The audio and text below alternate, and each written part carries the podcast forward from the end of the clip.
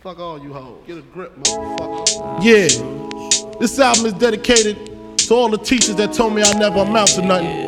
To all the people that lived above the buildings that I was hustling from that called the police on me when I was just trying to make some money to feed my daughter.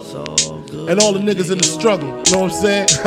it's all good, baby, baby. Uh. It was all a dream. I used to read Word Up magazine, Salt-N-Pepa and Heavy D up in the limousine, hanging pictures on my wall. Every Saturday, rap attack, Mr. Magic Marley Marl. I let my tape rock till my tape pop. Smoking weed and bamboo, sipping on private stock. Way back when I had the red and black lumberjack with the hat to match. Remember rapping Duke? The hard, the hard. You never thought that hip hop would take it this far. Now I'm in the limelight cause I rhyme tight. Time to get paid, blow up like the world trade. Born sinner, the opposite of a winner. Remember when I used to eat sardines for dinner? Peace to Ron G, Brucey B, Kid Capri. Funkmaster Flex, Love Bug, Starski. I'm blowing up like you thought I would. Call a crib, same number, same hood. It's all good. Uh. And if you don't know, now you know, nigga. Uh. what up, though? Episode 162 of the iHeart Miko podcast. I am Miko Grimes. To my left is baby daddy himself, Brent Grimes. me. To my right is ex baby daddy, Ex-work husband. ex work husband Omar Kelly. Um, today is a, a- a celebration, right? Where you guys putting Biggie in your your musical um, Hall of Fame? Number two for me, behind Tupac, only because Tupac has a greater body of work. Oh, Brent, I Um, know I, I know, yeah, I know. Um, we've I had this argument before. I don't do like tops, whatever, but I, I'm take out of number. I'm gonna just take. I'll just say I take Biggie over Tupac. But um, I mean, you got to put him in top. What he's is your top three. justification, though? I just like him better. I, mean, I don't need no more hmm. justification well. than that. All right. well, well, well. I like Tupac too, but honestly, like for whole album wise, I only listen. I listened to one one of his whole albums and really liked him. The other ones is cool and like he has some dope songs to me. Obviously, it's people that feel completely different than I do. Right. But to me, I just like one album like straight through. and how many classics does Biggie have? A lot. I'm talking about albums. How many classics he got? How a many lot. classic albums? He got two. How many times he got shot? A lot. How many? Yeah, a lot of them shits. Right? That's straight up. well, y'all know my favorite rapper is Drake, so I'm not gonna get in an argument with Oh, y'all. wow. I'm not going back and forth with you niggas about the about How many to go. classics he got? A lot. A lot. a lot, a lot. He owns the summer usually, but you know, I'm a girl and I really like R&B. So That's true. Drake speaks to me and lots of women, and we're the reason he's the king right now. Really, he's re- the He reason knows he's winning. He No knows where his butter, where his bread is buttered. No doubt about it. Respectfully, shout out the goat over there in Canada, Drake. Um, but Biggie's a, a Gemini, so one time for us, is Gemini season officially. Tor- is it? Taurus is over. We done? Y'all done. It was good seeing y'all. Y'all had a good run. I It's ain't time even get for my the shine on. it's Damn. time for the ratchets to turn up now. Had a good run. y'all had a good run. It was it was fun. We, we was warming up with y'all. Yeah. Now it's on. It's fucking on. Um, Ada, get out. You and Beijing. See how y'all. My kids, y'all, they in the way. They here. We're recording in the middle of the day. I normally record when Ada goes to bed in Beijing. Then I already, you know, took her three dumps for the day. But they are active in here. So if you hear me yelling, I'm being a mom. This, this is how this shit goes, right? You're right. So before we get into the sports, we got to talk the bullshit. And um, Omar, before we, we were recording, Omar was like, "Well, what, do you want to talk about Game of Thrones early? What about your listeners that don't want to hear about Game of Thrones?" What I say? Fuck them. Pretty much. I mean, but like six months ago, you was in that crowd too of people who No, just didn't know and Not didn't- didn't know, but like I was, I would listen. I wouldn't like, Okay. You know, people always. I looked at everything on social media that y'all was posting. I would see little, and I never got anything. I didn't understand what was going on. Yeah. But y'all had me laughing because y'all was laughing. I'm like, oh, okay, that's funny. I, I See, don't know this what they is talking this about. is the value of I can't put a TV show probably in the in the same category. Um, I saw something today where the Game of Thrones season finale Mm-hmm. was the seventy first highest rated football game. Wow. yeah. So the biggest television show was 71 compared to football, which just lets you know they about to get that money on that next TV deal. Yeah. And they about to get that bag. And what they gonna do? Is they gonna share the wealth? Kind Th- Listen, from Probably what I'm from what I'm hearing, they realize they got to come up on some shit. Like Okay. they got to like allow weed. Like yesterday's Yes. initiatives, I, I heard about that. which you know is were huge because Mm-hmm. now they're going to police their opioid situation because they be handing them out like they like Tic Tacs. Tic Tacs. Man. Um, yeah, Brent, go ahead on that. No, No, we we You getting keep sidetracked. going. We supposed to be Yeah. talking about Game of Thrones right but now. okay, but let's talk about the season finale. Let's talk about season eight. Season eight was a massive disappointment. Partly, part of the reason why it was a massive disappointment is because the writer who had written all those series of books had never finished the series. Mm-hmm. Correct. He just So the- told. So the directors and the producers had to come up with their own situation, and you guys are very unhappy about it. that's correct. You don't like how it turned out. But what would you what would you have liked to have happened? What what could have changed? What could have been better for Hmm. you? See, I, I want to. I'm I was fine. I predicted what was going to happen, damn near to Mm-hmm. Yeah. a T. Yeah. And I don't know if that's because I binge watched it the last two two to three weeks, and so it made more sense to me and it had to end like how do you end you either got to let the starks flourish because they were actually the most they were the greatest family in the show We talked in, in regards that. to trying to do things Yes. right We talked about that the last time I was on the podcast. Yeah. The show started with the Starks. yeah It's got to finish with the Starks. right so the starks ended great you know I, in my opinion um sansa was queen she been dying to be queen that's why she, that's why she was gonna fuck with the crazy ass little kid you know then she ended up getting raped by another nigga trying to get get the crown she finally got the crown after everything she went through i think that's great you know Yeah, Sansa was as power hungry as Cersei. Yes. and we need to admit that. Yeah, I mean, I think that is great. I think that's how it should have been. Arya has always been an outcast. She's always wanted to roam. She, Yeah, she That's roamed. true. She, you, you're right. She's an adult grown up now. She roams at the Yeah. end, right? She like that friend you know that just get up and go And to just uh, go. go to go to Ghana or Australia Yeah. and just roam Cuba the just land. be out. Yes. Then we have Jon Snow, who never wanted power, who always felt inferior be- because he was a bastard. He never wanted any type of throne. He just wanted everything to be right and fair. And I told you he was going to go back to the Night Watch. That's where he felt comfortable. And his dog was there. So the only thing that dog, was you notice the dog lo- lost the ear, right? Yeah, that was creepy. That, yeah, I was like, did, did he always not have an ear? No, I think it had something happen With when he was in night that cage thing. That that cage, I think somebody had stabbed him or something. I can't remember. Okay. But then we have Bran, who I didn't predict. I I thought, remember, I said I think they might make Bran the king, but I didn't really know how they would even do that because his dick didn't work, as Sansa clearly pointed out rudely. she rude than a bitch. She was like, his dick don't get hard. How y'all gonna make him the king? Like that's basically Like, what bitch, she said. did you want the crown? Did you did you want the crown? They what she what she said to her uncle, like, sit your ass Sit your down. ass the fuck down. Ain't nobody coming to hear you speak. She was she was checking niggas like she was Yeah. already the queen. Yeah, and she was just like, Bran, I love you, but bitch, the North is not finna be up under you. Yes, Aiden, get that ball from Beijing, please. Thank you. And it, it, it's just, I was just, I, if you lump in all my disappointments, What was the disappointment? It seemed like it worked out for me.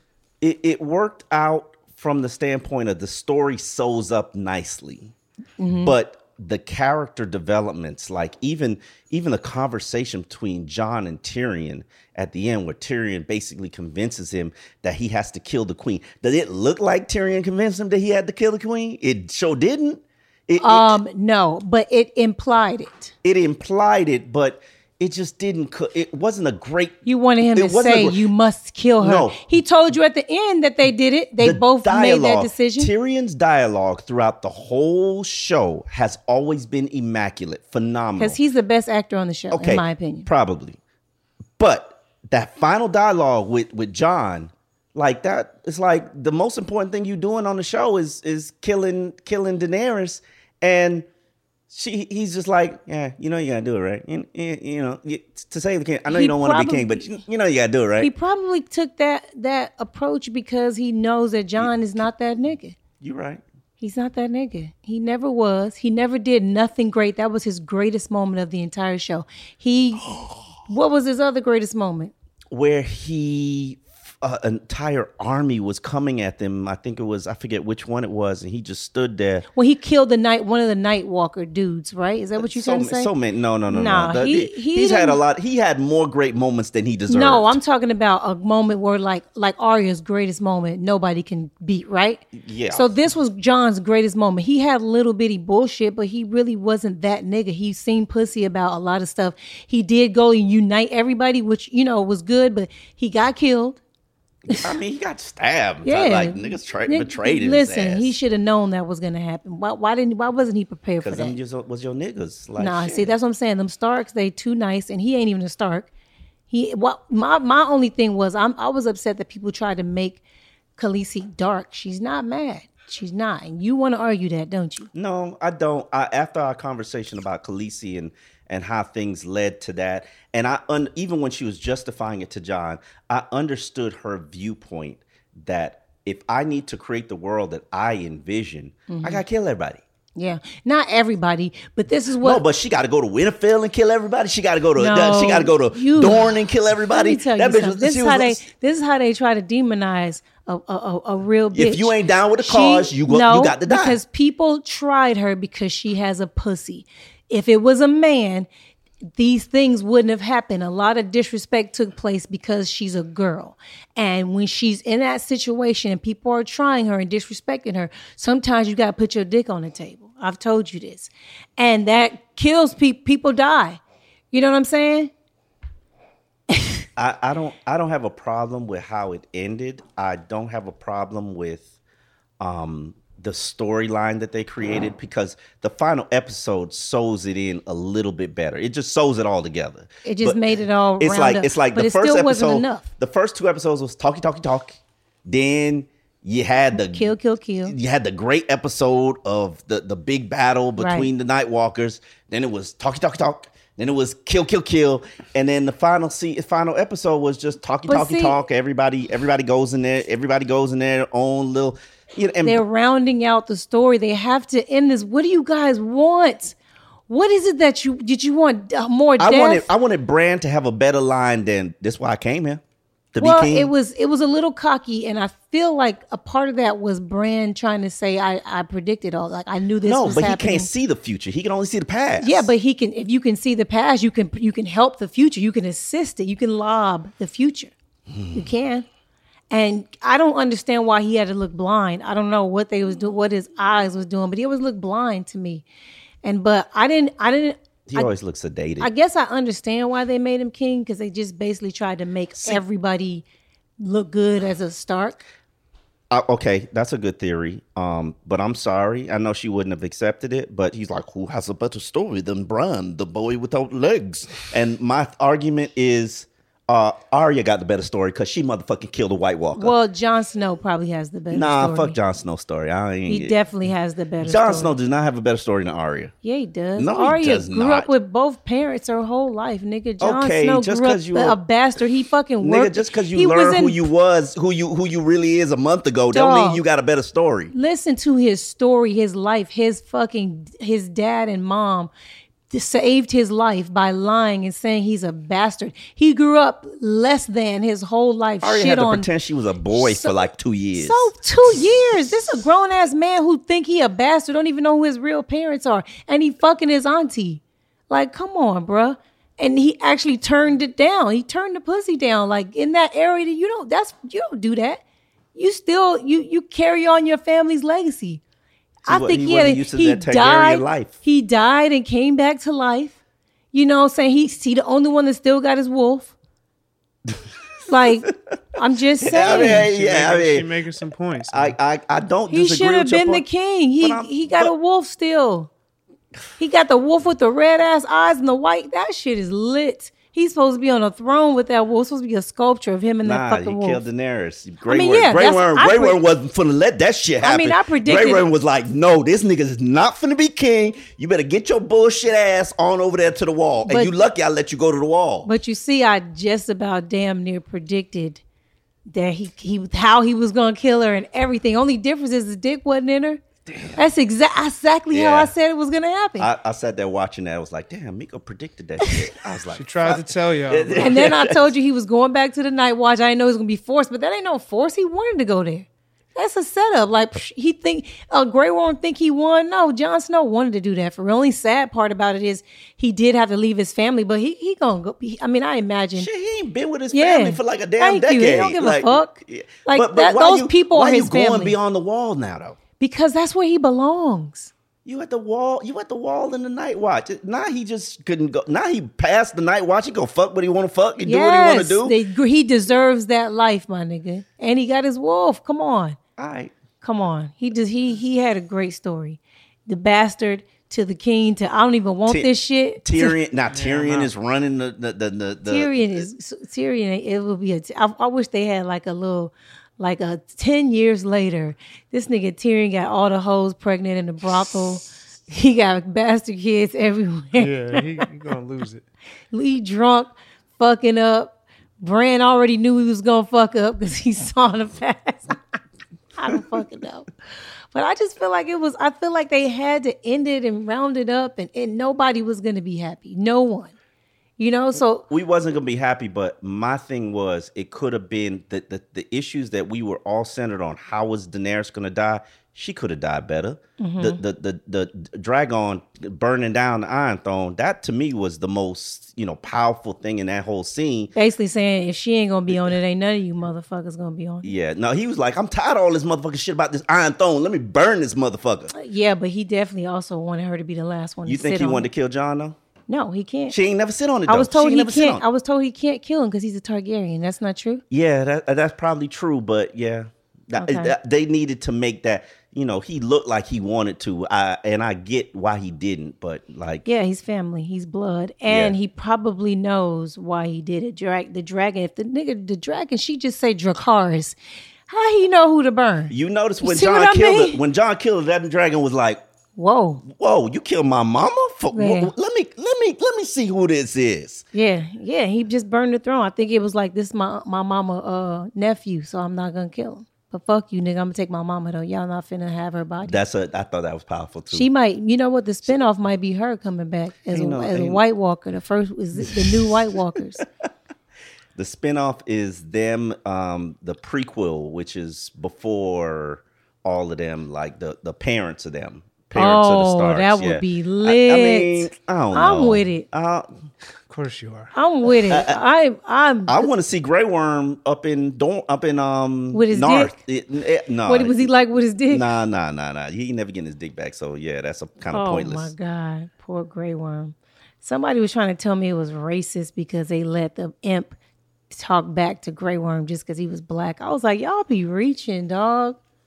That's a reach. That's a fucking reach. I mean, Grey Worm ain't trying to be no leader. Yeah, at all. He was obeying. He was his just like, y'all decide what happened. Yeah, he didn't give a fuck. Just, just let me know what the fuck I need to do before I before I dip out this bitch.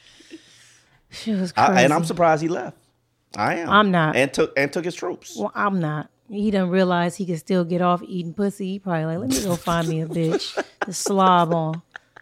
Let me Oh my mouth- God! I can't believe work. your mind went there because I I ain't never even think Aiden. him and him and Get out. him and um Go in your room, Aiden. Go. him and his girl. I, I pictured them holding hands while they was in bed, and you over here just Yeah, it's gonna get nasty now. The Grey Worm know how to tickle that fancy. He he's like a girl now. He probably was scissoring her. I Uh, wonder if there's any way to get off without that. No. Brent, help me out. I'm sorry, y'all. I this that I told them to get the toys from Beijing. For some reason, they, they can't get the toys from her. But we're gonna move on. We're done with Game of Thrones. All right. I'm so happy. I'm glad I predicted That's because you. That's because you ain't wait eight years for it. I definitely didn't. So I'm I, I, I'm gonna watch it again this summer. Uh, yeah, it's I'm something. gonna It's watch something it that again. you can enjoy yeah, watching again and, and see what I so missed. much. Yeah, and see how now that I know like what happened, like see how I look at it differently. You know, the Yeah. different perspective of it and everything. So I think that's gonna be good. But I thought the show was really incredible, just the way they shot it and everything. Oh, somebody also said it was weak because it wasn't enough uh, fog. At the, the the battle with the Night Walkers, you wasn't supposed to be able to just see everything they said. I was No, like, no, no, dog, too y'all are That just. was too dark. That was too dark. I but they no, they said you it should have been darker. no. That shit. Like I it shouldn't. Have, see that that's why I said, what you wanted to not see But at all? I also had a problem with the fact that it was snowing in in um in in King's Landing on the final episode. Like, okay, all of a sudden winter got to to King's Yeah, Landing. Like, finally, winter fi- finally winter came. Finally came. Like, Did you see the water bottle on the floor? no, I didn't. I saw that they posted it. Yeah. yes, but, people like, are so mad. Like, get out of here. This is TV. They making TV, y'all. Like, calm down. Y'all don't say none of this shit on reality shows when y'all y'all know some shit made up. Get out of here. That's true. Us fuck up. You know? Um, Ohio State. Let's get to this because you told me you didn't hear about it. So Ohio State had a, a team doctor who um, committed suicide in 2005 Okay. and it's assumed that it was because these charges of him uh, uh, molesting, not molesting, raping, molesting, sexually assaulting multiple athletes there in, for a 20 year span. And there's numerous NFL players that have come forward, but all the names are remaining anonymous right now. For a lawsuit, huh? For lawsuit, there's two different lawsuits. Yeah, I'm- throw my name on that pile too. Yeah. you think he Like, did yeah, something he to touched you? me. Wait, what? The uh, he was molesting players. Yes, Yes. he was getting them in the hot tubs and the cold tubs and fondling them and making them. What, what, how? Exactly. I was gonna ask y'all how y'all feel about adults or you know college students. Yeah, I'm not rolling, bro. No, no. You wanted that to happen. Yeah. Um, what yeah. y'all think? I mean, he probably saw something in them that allowed them to. You a grown in Yeah, college. nah. You pre. You a grown man. No, Yeah, you you absolutely right. There's no. Like how how was this dude molesting you as a grown man? You a football player. Like come on. the, the lawyer Feeling that's on your booty. the lawyer that filed the lawsuit said this is not what you expect to happen when our children go off to college. Nigga, these are not children. These people are fucking. Okay, they fucking fucking legally and drinking. You know what I'm saying? Like, voting crazy. and all I, I kind want to know what how what was going on. Well, I mean, I, I guess a- I should have done more research. This a, this, this a this a push for the money bag. But the university is in big trouble. Yeah, And let me tell you why. Because it is now being investigated and found that everybody knew. Staff, kind of the same as the uh as the Sandusky shit that was going on. That's what on. I was gonna say. What's up with the Big Ten and the yeah. fucking? And so apparently a lot of people knew about this and turned a blind eye to it. And there was lots of reports coming forward, but nobody would ever do anything about it. And it got to the point where the players were so afraid to tell because they were threatening their scholarships and stuff like that. Oh, that's the bag right there. Yeah. Yeah. I get it. 2005. But really, are you gonna let a nigga fondle your dick in the, in the cold tub for no, your no, for I'm your, your your fucking scholarship? I'm not. I'm not just out. I'm punching you. Like you finna get. You finna That's what I'm eh, saying. Yeah. I don't get how this works. Yeah. don't get it. I, I, I, you know, I assume with he women- would have caught a couple black eyed. Like it was something with have. Wrestlers like these wrestlers should have Wrestlers? slammed this nigga. Somebody would have dotted his eyes a couple Twenty times. five hundred male no students, not 2500 that's a 200 200 One of these Million athletes dollar should have lawsuit. dotted his eye, bro.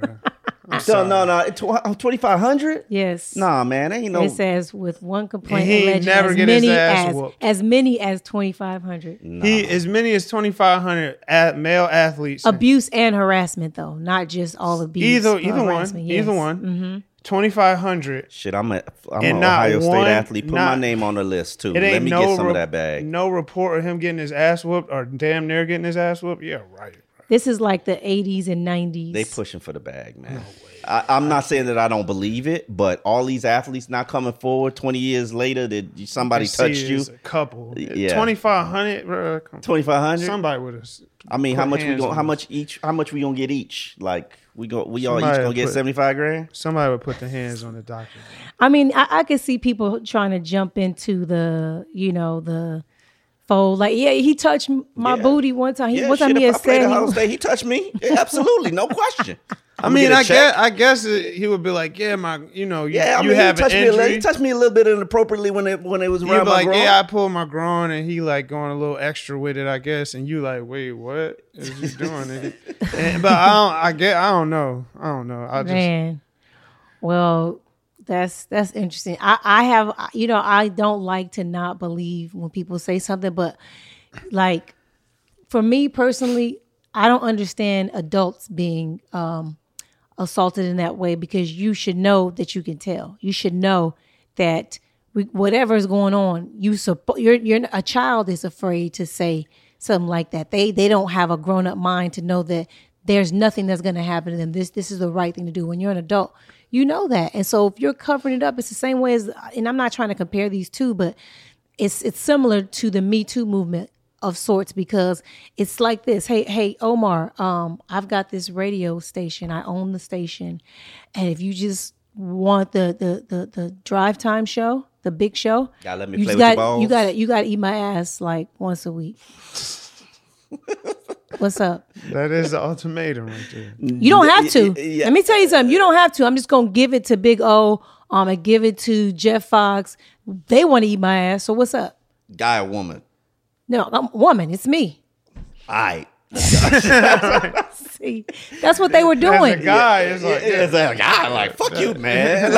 But that's what they were doing. And then, you know, and I understand that power, you're not supposed to use power in that way. But as a woman, you also have power, and that's your voice. here's here's the thing that I want to ask you because I heard something the other day. Men are attracted visually to women, obviously from Mm-hmm. a lust standpoint, but women are attracted comparably to power, the same way Mm-hmm. Yes. men are attracted to Yes. visuals.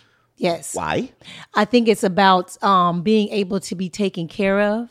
It's Mm-hmm. like a, a we're nurturers. You guys are supposed to take care of us in the, in the other aspects of the world. We're supposed to stay in and take care of you. You're supposed to be able to get out. And any man that's successful is probably wealthy. And that's why they always call women gold diggers. When who want the nigga not doing good at his career, in his field? I don't want a nigga not successful. So if that's a gold digger, okay, cool. Me guilty. And men men can just accept a non-successful woman if she got a banging ass. body. because his goal is to get his dick hard on the regular. okay, That's your goal. Does that mean you're a pussy digger? I don't know what to call that. just a man. That's the way to break it down. Just saying. Um, another college is in the news for a, a different way. Morehouse College. Um, there's a billionaire by the name of Robert F. Smith. A lot of people don't know who he is. Uh, look him up.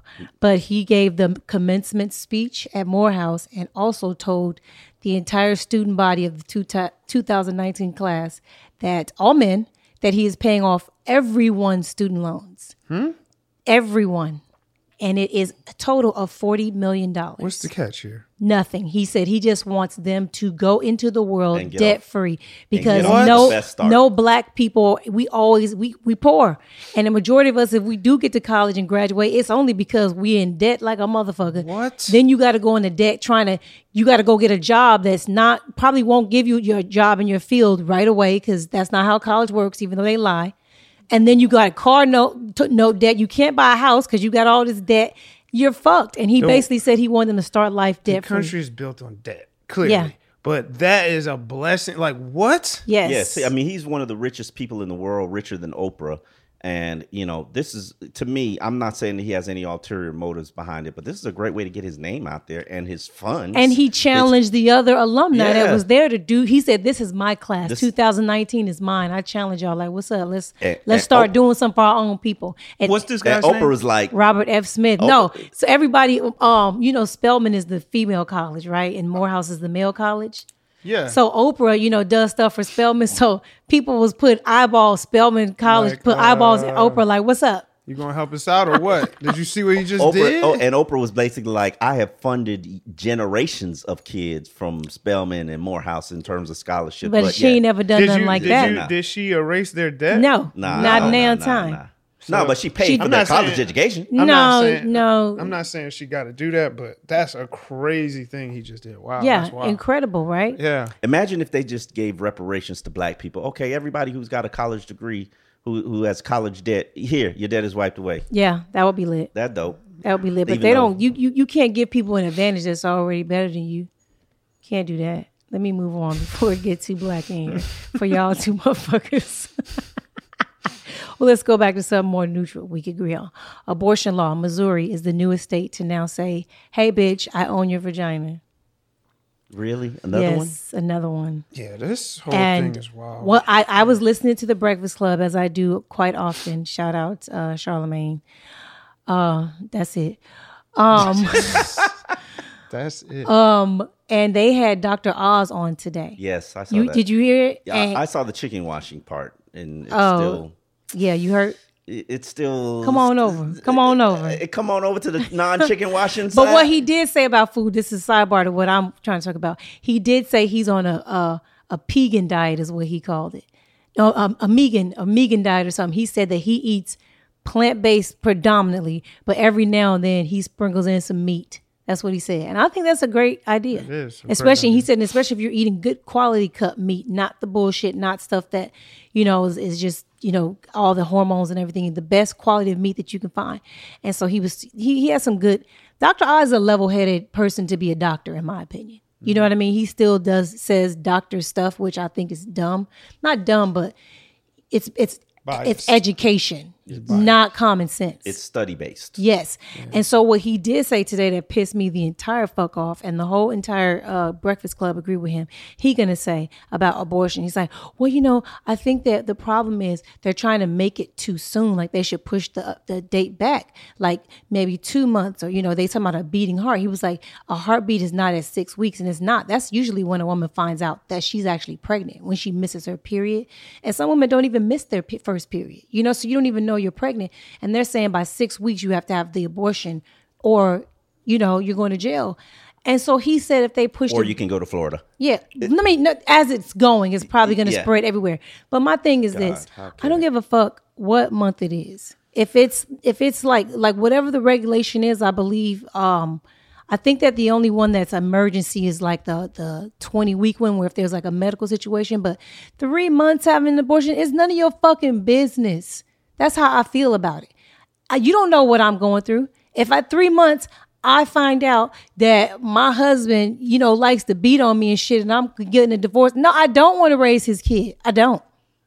I don't, and it's none of your fucking business. I'm not disagreeing with you because you have a vagina. I do not. Thank you. you. have carried a If you- child. I do not. Yeah, I- if you I don't really- have a pussy, this really isn't your discussion. I think all abortion laws and guidelines and dates and, and all that should be discussed with women, Even- not even- 25 white men. Even when you're in a situation where a woman is you, that you're with is considering an abortion, what do you say? You're Yeah. not the one carrying it. It's not in you. You don't feel nothing. yeah.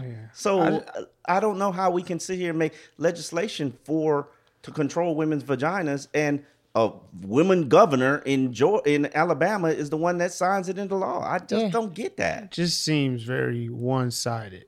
Yeah. The, the thought process behind it is very one sided. It's it's it's saying they're trying to control, they're trying to, you know, make population make better choices, make you know, you make a better choice who you want to have a baby with, wear wear protection, do things like that. But it's also like mistakes are going to happen. People are going to have have sex. People are going to have kids, get pregnant, whatever. But this is going to lead going this extreme route. I feel like will lead on the back end. It'll lead to more unsafe abortions, Absolutely. going back to the hanger days, like stuffing a hanger up there. People also, you have um people giving their kids away to adoption. Uh, Yeah. people just leaving their kid, like you know, like old Yeah, in a- movies in a- and stuff. in a- in They a- just in gonna a- be movies, that's like bitches last gonna be week, they sticking took- hangers up their pussy. putting Like, kids in in dumpsters bag, or yeah. in the in the bathroom stall. Like you're gonna Yeah. see stuff like that. So I just I just feel like it's um it's very one sided to do something it's like this because it's bullshit. It's because it's not nothing to do with the fucking Jesus Christ and, and being religious and, and caring about kids. Because if you did, we would actually make laws better about guns and and how these schools are being shot up and they don't do nothing about it. Now you want to give the teachers guns. Like what the fuck is wrong with I us? hope this is a rally cry for women to see exactly who they're voting and electing into office and to to support one another and and you know we we clearly need to make some changes to people who are running our country. it's so crazy. Like it seems like if one thing you could say this this country, this world needs is less people. Definitely. It needs less people. Yeah, but So they why- need white people. They oh need Oh white gosh. people. Charlamagne I wasn't even going to take need that. white No, people. no, exactly. I heard you. Charlamagne God do his take on this, and he's basically like, "This is about population control Yes. for white people. Your the numbers are going down. They're going to be outnumbered in in twenty forty, something like that. That's gonna And- and that's inevitable. They're trying to reverse it. It- and let me tell you it. something. Let me tell you why y'all talking about that. And, and and it is truly about the population of the white race. And what I hate about our black men and what I'm seeing on social media is niggas is like, also the black woman don't want the government to control their body, but they want the government to control our pockets, like all this uh uh goddamn um Child support. child support and everything. And that's what's so funny. The white race is is concerned with making sure they stay dominant. We over here arguing about illeg- like our fucking the chi- children we out here bastarding and having. Girl, that system is fucked up. Yeah, So I ain't. ain't- I- but it's no comparison, okay? There's no it's no comparison, comparison. And this is my this is this is how I feel like it's gonna do. So if we going we're gonna regulate abortions and tell women how they can when they can and can't have children. I personally feel like any man that fathers a child, that woman and the children have to live with him. I don't give a fuck how many there are of them. If you got three baby mamas and three kids, guess what? All six of them under one house. You don't have to worry about paying everybody electric and gas, paying child support. Everybody, they all under your roof, my nigga. They're yours. Them yawns, yours. that shit ain't gonna work. Yeah, exactly. So if they don't, if you like, mind your motherfucking business. You don't want us to be in your house. Don't be in our pussy. Leave it alone. It just shouldn't even be discussed. And I don't even know how this is even happening. Like I just, I told you, I can't wait for the day that the revolution take place. Oh my gosh, I'm ready. Let's let's move on to some sports topics real quick. Uh, uh, I want to talk to you about the Xavier Howard, Howard contract, but before that, give me some Dolphins update. What's going on down there? I know you had went to the, the practice today. Yeah, I went to fake football today. Um, they are uh, Ryan. Here's the thing. Just getting to what everybody wants to know. Ryan Fitzpatrick is efficient, effective, looks like a savvy veteran, moves the ball, doesn't hold on to the ball too long, and just delivers first downs. Mm-hmm. Like that's what you want your quarterback to look like. Right. Josh Allen doesn't look like that. Mm, Talk eh, about it. It- Rosen? it- Josh Ro- yes, Josh Rosen. Rosen. Damn, I knew what he was talking it. about. I can, and this doesn't surprise me because you, you know, I, I, I basically explained to people when you watch their film from both quarterbacks, Josh Rosen can, if lucky, if everything goes right, deliver what is drawn up on the playbook. Mm-hmm. Ryan Fitzpatrick, shit, if shit goes wrong, he could deliver some shit pulling it out his ass. Yes, he Now, nice. He gonna deliver some fucked up shit too, but, But he can make shit happen. Mm-hmm. And there's no, to me, there's no argument. so why did y'all give up y'all first round draft pick Second. for second round draft pick for a nigga that probably ain't your best quarterback and might not? And this is supposed to be. A, I know it's supposed to be a quarterback battle. They be lying about that shit. Who who's who gonna win the battle?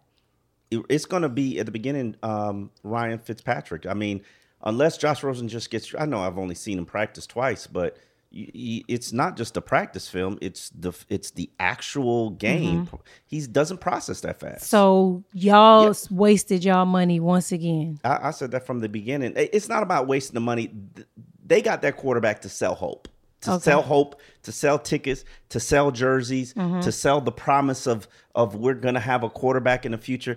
And that's the fucked up part about I've always l- known about the NFL. When the business side gets involved, they like, yeah, I need some hope for you to sell for Yeah. me. That's a good Get- like, like I need Yeah. I need you to give me something that I can sell to these fans to make them excited. Because think about it, who the hell are you trying to sell and put on a a, a, a poster for the Miami Dolphins? Nobody. The only thing you got right now is probably I could- Reshad Jones. And Reshad like, fuck y'all, I ain't coming to camp. Fuck y'all, I ain't doing shit. Fuck y'all, pay me my money. And Oh, you ain't gonna promote that. Nope. They're gonna promote the guy, the corner. Yeah, Say- Xavier. But Xavier. I see. I see Well, what we're they gonna can. get to Xavier in a second. I can see what they could do with this. Uh, you made a good point. It's a it's a hope thing because Fitz gonna go in starting. Fitz is gonna have. I love Fitz, but Fitz is gonna have a game where he throws three or four picks, and you know they can start booing him, and then they could bring in this guy. They're like, hey, play uh, such and such, and that could go on for a couple weeks, and that that sells some hope right there, and that can drag the season on. But that's that's what. That's what I think they're trying to do because everybody's saying the Dolphins are going to be bad. You never Yeah. know, but People like They, I'm they predicting they're predicted you guys win. aren't going to win a single game. Did I you don't know think that? they're going to be that. No, I'm bad. just just for somebody You know to how even hard it predict is to that. be that bad? Yeah. Just for Yeah. somebody to predict They that. predicted dog. they would be the worst team in the NFL last year, and they were seven and nine, and and that was because niggas quit. No, they the are the worst team. Yeah, I they mean- just they were seven and nine though. They had Ryan Adam Tannehill. Clearly can actually coach. Well, then shit, you Brock know, Osweiler won me- games. Let me tell you something. Players fuck up. They had Ryan Tannehill, and I don't give a fuck what nobody say. Anybody got a receiver playing quarterback, you gotta hold this L, bruh. I'm pretty sure Brent could have went seven and nine with the Dolphins last year at quarterback. They they listen, Just saying. they went seven and nine, quitting. Like Yeah. like It was a I- lot of people quit. Shit. It was like half the team. They that, that Buffalo game. They were like, "Fuck this. We we, Yeah. we, we ain't trying to win this game so you can keep your job." Yeah. Hell, fuck nah. Yeah. What do you? So so what do you? What is it looking like? What do you think their record's going to be? They depends on whether they trying or not. They four wins. They they need to go get Tua, the quarterback. They this is a tank for Tua situation for me. So they might not win a goddamn game. Nah, they gonna they gonna win the game. Somebody gonna have some injuries at quarterback, and they gonna. Here, here's my thing about what the Dolphins are doing, and and, and they, they they it drives them insane that I keep just hammering this. Okay, you're running a multiple style defense. Okay, without any three four defensive ends, without any four three defensive ends, and without a nose tackle. Wait a Okay, minute. what- huh? So wait, what do they have? the A bunch of three techs? They have a bunch of three techniques on the front line. That's, That's it. crazy. And and they just and say- some linebackers yeah, that that's not that's Sprinkled not in. ideal. Sprinkled in. yeah, some linebackers sprinkled in that they gonna play, pretend like they're pass rushers. Oh, and sixteen. I, I mean, That's one thing the Dolphins always could count on, like Cam being there. You had Yeah. you always had a good pass rush. yeah, you got Reshad and Xavier Howard and Minkah Fitzpatrick, who they trying to sell you like he next thing, best thing since sliced bread. Niggas, I he was he's like He's he- aight. he's he's I, but they again they selling hope to you. They like, oh, he gonna play every position. He gonna be everything. gonna be We're like, okay, all right, great, yeah, Until, This yeah, dope- shit get real. Yeah, exactly. Um, um this Xavier contract. Mm-hmm. Um, so he, I, I, I know what's going on in Miami. I know how they play him. I know that he, now the, the light is on. We Mm-hmm. actually even spoke in DM a little bit, and I just congratulated him. And I was like, "Yo, it's time for you to." You know what I'm saying? Yeah, he you got turn up. He he had what seven picks last year, Mm-hmm. so that's pretty much why he got the bag. And then when I when I you know I'm always asking Brent's agent to break down contracts for me, just Oh, let me yeah. know what's going on. And it turns out the money is funny. Yeah, the money is funny. It's a, I it's a- didn't- here's the thing: the only reason the money is funny because they made him keep his existing fourth year deal. Why why didn't he? What's what's wrong with him? It makes it more cap friendly for the team. So, So he it- did a team deal. He here's here's the here's the here's how I explain it to people. Xavier said, "I want the biggest contract for a cornerback in the market." regardless of the Regard- guaranteed money. Regardless, of, uh, he wanted the guaranteed money too, but They you know, definitely didn't. y- y- Definitely didn't get it. Shit, he will logically get 51. He will he will probably see all of the deal because by the time he on the back end of the deal, if he's still playing at that level, 12 million a year for a good cornerback, you gonna eat that. You gonna pay that shit. So he gonna see every dollar. you don't dollar. know Stephen Ross. You acting like you don't know this nigga. That's crazy that you even said a corner was gonna see the back end of his contract. How dare Some you, people see the back end of the contract. Who? Cam Wake's seen the back end of the contract. Cam. Wake is a D lineman who. okay, you talking about who- cornerback. Okay. Yeah, um, corner. oh, I had to do. Brent I- Grimes did it in Tampa. Uh, Tell me who else has done it. Yeah, this is before, but I looked at all the biggest deals the Dolphins have done in franchise history, and they've set a lot of records with big deals. Brent Yeah. was like the 11th biggest deal. Brent, Right. no, Brent was the 16th biggest deal. That it, he just fell out of my crack, out of under the crack, and they have a history of giving the biggest deal at whatever position. Mm-hmm. They have a history of paying offensive linemen. Now, cornerbacks, it's a little bit, it's a little, a little bit funny. It is a little bit funny. Definitely. But one guy, Pat Surtain, back in the day when they did eight-year contracts, he signed an eight-year, fifty-four million dollar deal, and he saw seven of the eight years. We talking about Stephen Ross. Okay, Stephen Ross. Stephen Ross Come ain't scared to get money now. No, but he's also not scared to cut your ass. He just no, he don't have nothing to do with that. He listened to the football people. I personally feel like Xavier probably should have could have got more money, especially since he's going to be that guy. He's going to have to shadow receivers. Mm-hmm. Okay. The shadowers are making about sixteen a year. He's not making that. You're correct. But I will say this to you.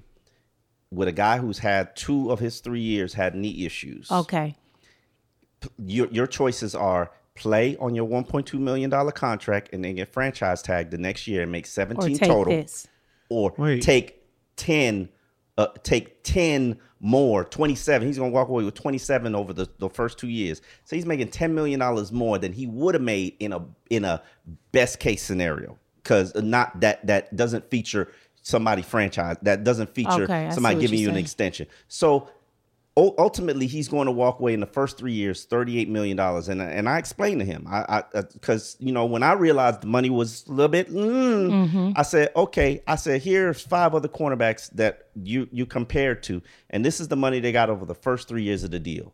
Your money is short of that money. Mm-hmm. okay? You you need to know that. Don't let them deceive you because yeah they gave you 14 million dollars and your your regular salary because that makes it team friendly. Mm-hmm. But over the course of the first Yes, three years, correct. He's- over the course of the first three years, you got trailing everybody else. I'm. I'm not even sure you He's you- not. you, in the top ten. He's not. That's what I was trying to tell you. I already looked. His his agent already. You know, we but spoke but about- here's here's the thing though. Here's the thing that you got to understand, and you know it from from any player at that level. Isn't it important to secure your family's financial right. future? No, I'm not saying he he made a bad decision. All I'm saying is, I it, I personally feel like he might have been able to get more somewhere else. Oh, absolutely. But you know how much you got to go through to get that more somewhere else. How long it took Brent to get some more somewhere else? We talking about a, a, a superhero and a regular nigga. We not gonna do that. Um, Gerald McCoy was released Mm-hmm. after the Bucs guaranteed they was keeping him. Nah, they ain't guaranteed. They just the hell they did. That with the press conference, he said absolutely keeping him.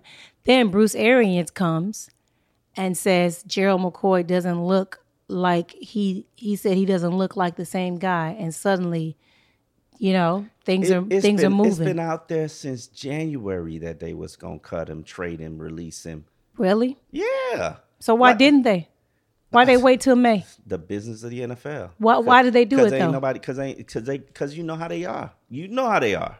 They What? they don't do shit that's in your best interest. So they held on to him. Yeah, yeah, that's gangster. Dirty. They knew why he ain't show up to camp. He knew. He knew. Like I don't even know why I knew, but I knew.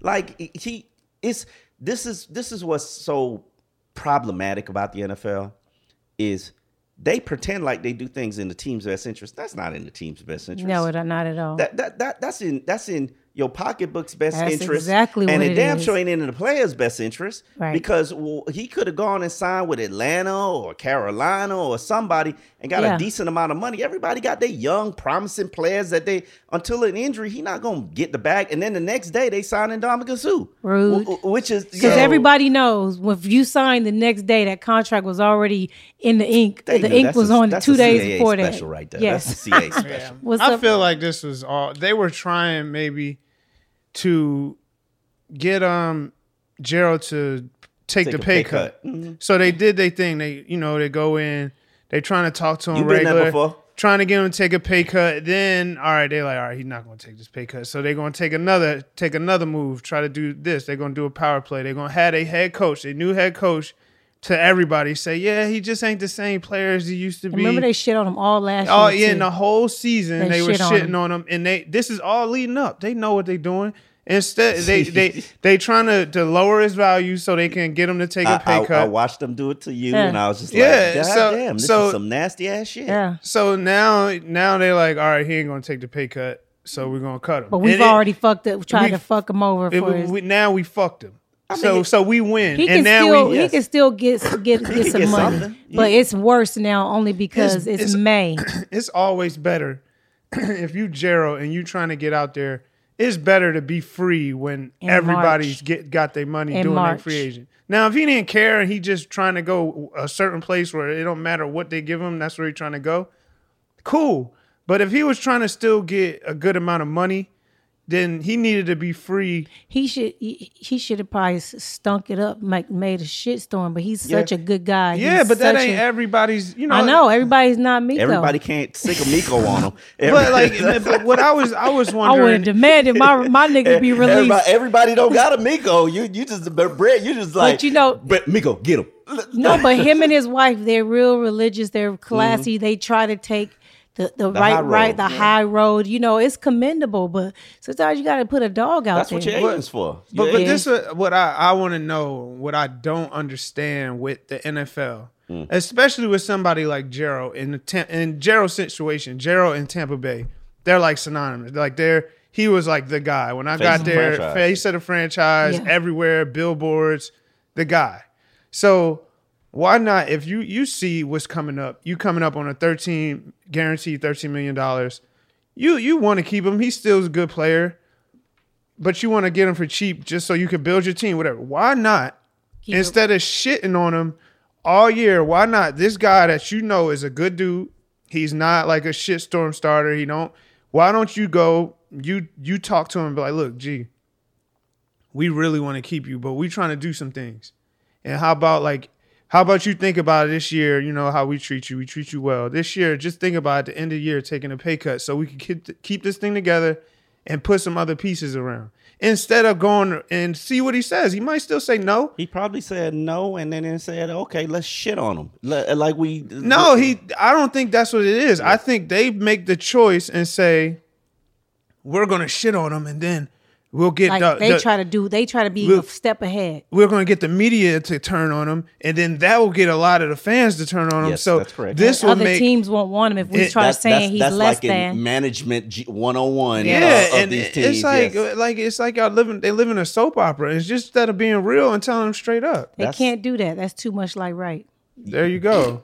That- that's what I, I'm. I agree with you. I'm not thinking that, disagreeing with you, I, I lived it. You know what I mean? I lived it, and I was wondering the same thing. I even, I even like asked. I'm like, why didn't you just say like, yo, we want to and, try? and then and then try to trade you at the end, and like, then like to it, bring that, you it's back. just the Yeah. same. It's Try the to- same yes. story. They tried to trade me. Like And he the refused same. all the. That's why people always say I got him kicked out of Miami. I'm like, do y'all know how hard they tried to keep him first? Yeah. Like they tried. He was still on the You board. was you was demanding your release. Yes. Uh, Like, like- get me the fuck out of here. And then we was still he was still on the board after all this shit happened. And also I was like, nigga, y'all don't understand. This is just business. Like that's just how it goes. I had to make a business move for my family and I did it. Yeah. And I don't apologize for and it. I commend you for Because it. they don't I- apologize I, either. I watched it. I sat there and told you the shit that they was doing. I was Yes. like, yeah, you nigga, you need to get this nigga out of here because they Yeah, they do gangster shit like Yes, that all the time. all the You- You, time. see the shit coming. and they had a real nigga come in- come up on the ass here. That's why I- they wasn't ready. like Cam Wake, we knew Cam Wake wasn't coming back. Cam Yeah. Wake knew Cam Wake Yeah. wasn't coming back. But still, for a guy who had been with your franchise for all these years, you should have had a better send off than what Mm-hmm. yeah, you did. yeah. You should you should, you should have showed them, you know. But this that's the NFL. They don't care about They that shit. All they care. about is what they can sell. and, they, and and that's why and these hope. fans they always feeding these fans like loyalty and all this. Oh my god, my yeah.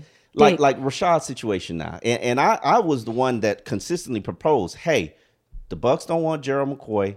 Dolphins don't really want Reshad, but they got to pay him eleven of, thir- of thirteen million dollars. Mm-hmm. Why don't y'all just trade with them? You you take they ba- you take their problem, they take your problem, and Yeah. everybody you know. But nah, that that's not the way the situation played out. More probably because the Dolphins. I mean, they already did a no. That they didn't do a deal with them. They did a deal with Dallas. But yeah, they, Reshad, Reshad know he been on the market for God knows how long. Yeah. Reshad, and, and so after you done shot me all this long, you think I'm gonna just be smiling in your face, come to work, kiki, yeah, like, That's uh, that's what's crazy. Like they expect you like- to. It's your job. It's your yeah, You just like, show Yeah, up, you smile, gonna do this your job. voluntary. right. That's what they don't understand. They don't, And- and niggas ain't got to be here. what players don't understand, and no, what fans don't understand is this OT shit ain't necessary. No, it's not. Uh, the shit that I just sat there for watching for two hours, that shit was busy work. Yes. Like, It's really wh- just to get people in the building and make That's sure that people ain't doing their own shit. And then have a reason for everybody to be talking about the NFL when ain't Yes, nothing going yes, on right exactly. now. Now They you- just attention whores. You, but they shit, they make a lot of money making being an attention whore. Yes, they do. And that's all that matters. And, And once people gotta figure do that out, something. 'Cause you know, this I'm is- I'm glad the fans haven't figured it out because then Why? they'll because then they'll stop watching and then the, the product value will go down. You need them to be like this if you in the NFL. They're doing a brilliant job. The NFL for a 16 to get to, to keep it all the way real. The season is 16 games compared to NF, NBA, a 82 game, baseball, a million yeah, games. but it's a weekly soap opera. Yeah, but that's what I'm saying. They're Keep doing a good job. year round. They're Yeah. doing a good job of It's a- using it, just selling it and, and It's a- keeping everybody's It attention. is a 17 week soap opera, and the, the storylines and the plots and which young guy's gonna step up. Like I met the, the young Brent Grimes today. Been on. Oh, radio- God. Been on been on the, the Patriots They call practice him- squad. they call him the been on the Patriots practice squad for two years, terrorizing Tom Brady. The Dolphins bring him to Miami, and now he's this nigga starting. Uh, this nigga with the starting unit. I'm like, hmm, who the fuck is this nigga, little, little, little dude? And ball caught interception on the first pass, knocked down like four passes. I'm like, who the fuck is this dude? Like, okay, They're trying to. th- They, th- you got a little Brent Grimes. no, no, no, no, no, no. but that's that's how the league tries to sell this shit. Yeah, Like, Yeah. until oh, until the lights come on. Shit. Yeah, no, no, no, no. When the lights come on, then it's like, oh well, you know, it, it, it is what it is. Yeah. Uh, but I, I will say this, like people who know football, they they know, they know when they, you know, they know how good these teams are, and they know where where they are, and it's like. I remember I thought the Dolphins were going to be good or decent. They had a decent team. Tannehill was out there slinging the ball. I was like, holy shit! And You was- you was fooled I was again. catfished. They, they got me again. Again. Yeah, uh, and Got and then Chris year. Grier, the GM, walks up to me. He's like, because he's been reading what I've been re- re- writing and saying, and he was just like, "Yeah, we not this good. We not gonna be that good." I was like, like, calm down. And I was just like, "Huh?" That's the, sick. the man who built the team. That's sick. He's like, we got a lot of holes. We got a lot We of got a lot of we got shit. we got a lot of shit. We We're got plugging up a lot of holes. yeah, yeah. Don't, don't judge us right The- now. the- it was after they made the playoffs and you know they re-signed everybody. I was like, shit, they might be actually pretty good. And- Got and you again. Catfish. Got you again. And that's why I said that was my learning lesson. I said I will never sell hope. I don't sell hope. All that shit. All that shit, You y'all. gotta see it. Yeah, all that shit y'all y'all want to buy when the Dolphins start retweeting out the little videos of, of practice because they got there shooting every goddamn thing. Anything that And- go and right, they can send anything out there. go right. They they sending that shit out. Man, they had people believing Mike Gesicki was about to be the new Rob Gronkowski last year. Yeah, I do remember that. Every every minute that this motherfucker was catching touchdowns in the red zone. And- Omar hot. Yeah. Mike hot. And and, and listen, he, He was he was passionate. He was Yeah. booty. Listen, like all the organizations do this, not just the Dolphins. So let's not act like it's just Nah, the it's Dolphins. just- They all we talking about. are fucked up. They all do their dirty little shady I things. watched I watched the Magic shit. I watched the Magic describe his situation with the Lakers, and I said, that shit sounds so familiar, like the shit I've been living through for the, front last offices decade. are the same, and people should know that. People really should understand that it's not your organization ain't no better than nobody else. They just might be better at covering up, hiding, and disguising. And one thing you can't disguise is a failed PED test. And your homeboy, I know he's like one of your favorite players, oh yeah, Patrick Peterson. Uh-huh. Pop for. It's all good. PEDs. Um, I saw that he was appealing, basically saying like it was a bad test. What what are you talking about? What what he know. trying to say? I, I, I haven't I haven't talked to Patrick Peterson in years. Um, shit happens. Why you ain't called him, my nigga? I thought you would have hit him up and and give me a little scoop or something, Nah, dog. nah, nah. I, I, listen, especially when drama come, like I'll be like, you, You know, don't want to be that guy you- because you ain't been keeping in touch. Yeah, yeah, yeah. You don't. I ain't trying to be. I wanted to hit him up, like nigga, what happened? You what? listen. He Do you saw that- believe he's actually juicing? Like he's he saw that I bag? Knew, I knew he was juicing at fucking 17 years old. damn Omar. Wow. Like Jesus Christ. That- there's- what the shit I saw, there was no fucking way So that how has was he been passing, a natural human. so he's been passing the test like Listen. a lot of the niggas. Is what you trying to say? I don't know. I'm not. I'm not gonna say what he was on, what he was doing. But sh- I'm, I've been down here for my whole fucking life. I knew about the generation. Should I watch Aaron, Aaron Rodriguez as a fucking 18 year old? Hernandez? Aaron, no, Aaron Rodriguez. Who's that? The ba- Alex Rodriguez. Sorry, Oh, Alex. Rodriguez. Oh. Like we we far ahead from a cheating standpoint down here. Shit. Y'all got the shit on lock. yeah, man. Please.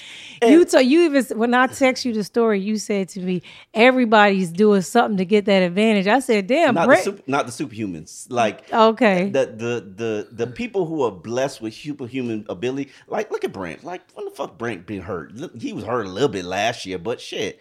Like dude, you played 14 years. When the fuck you been hurt? Uh, two, I two mean, he times? ruptured his Achilles and he had one knee meniscus, and that's it. Yeah, but other than that, but I haven't been on no shit though. I ain't been. But- maybe maybe when you on the shit, you start to break down. I don't know. Like So he gets caught, and, and in my opinion, is he up for a new contract? Please remind me. Is he? no, I don't think so. He tried to get them to allegedly in the story, Restructure? restructure so he could get get his. That's money. probably what happened. He, he probably was about to demand a restructure. I heard Oh, yeah. he wasn't going to camp. They could have restructured that shit, put it in a roster And- if they cared about him. Put it in a what? roster bonus and then took the put the per game shit and got them cap space. They could have they could have hooked the brother up. And and this is what usually happens. And I'm I'm pretty sure if I did some research, I would find out he failed this test a long Oh, time yeah, ago. absolutely. And they just covered it up until the right moment to They say, don't know. "Hey, Teams guess don't what, know. Teams don't know. Boy, Omar? yes, think the they know? fuck they do know. yes, They know. Yes, Oh, really? They, yes. Why wouldn't they know? They've covered. I know they know. I know people that they've covered up. I've actually talked to players that have said they have. They did not report it yet. They don't know when they're. It'll I've be talked like to a, people that said that too. yeah. they The be like teams they will- gonna wait. They're gonna wait. Tell it. Tell it. yeah. appeal and shit like till that. it's Yeah. ready for till it's the right time for them to say it. I know players they never actually reported it. Never, one time. This is a good time for Peter. Like it's gonna be news for a little bit. It'll die down, and then you'll hear about it like week one or whatever. But I'm sorry, and this is probably this is always going to be a left field take. If you're playing the NFL, the most physical gladiator sport, Mm-hmm. why the fuck aren't you using things that will help you recover? But, but what things are you supposed to use, Omar?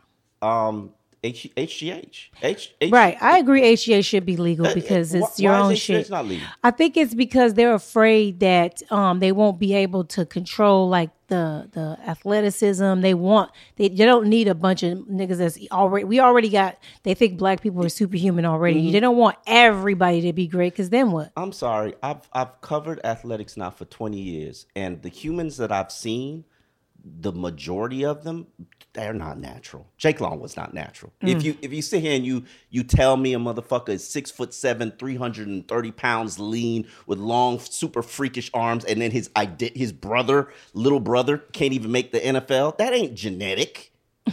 that shit ain't genetic. Hey, some people might say They- that what his brother, the runt of the litter, like, yeah, he's, like the, no. he's the imp. He could be the imp. could be the imp. I, I feel sorry for him because I, I feel like this, like, you know, he talks a lot of shit.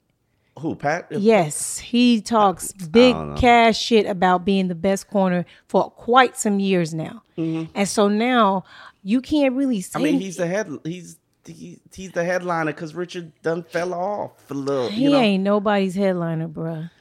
I've never had. I mean, I I've Yeah. never. I know he crowns himself and, and rightfully so and respectfully. Like Mm-hmm. it's not like he's a bum or nothing like that.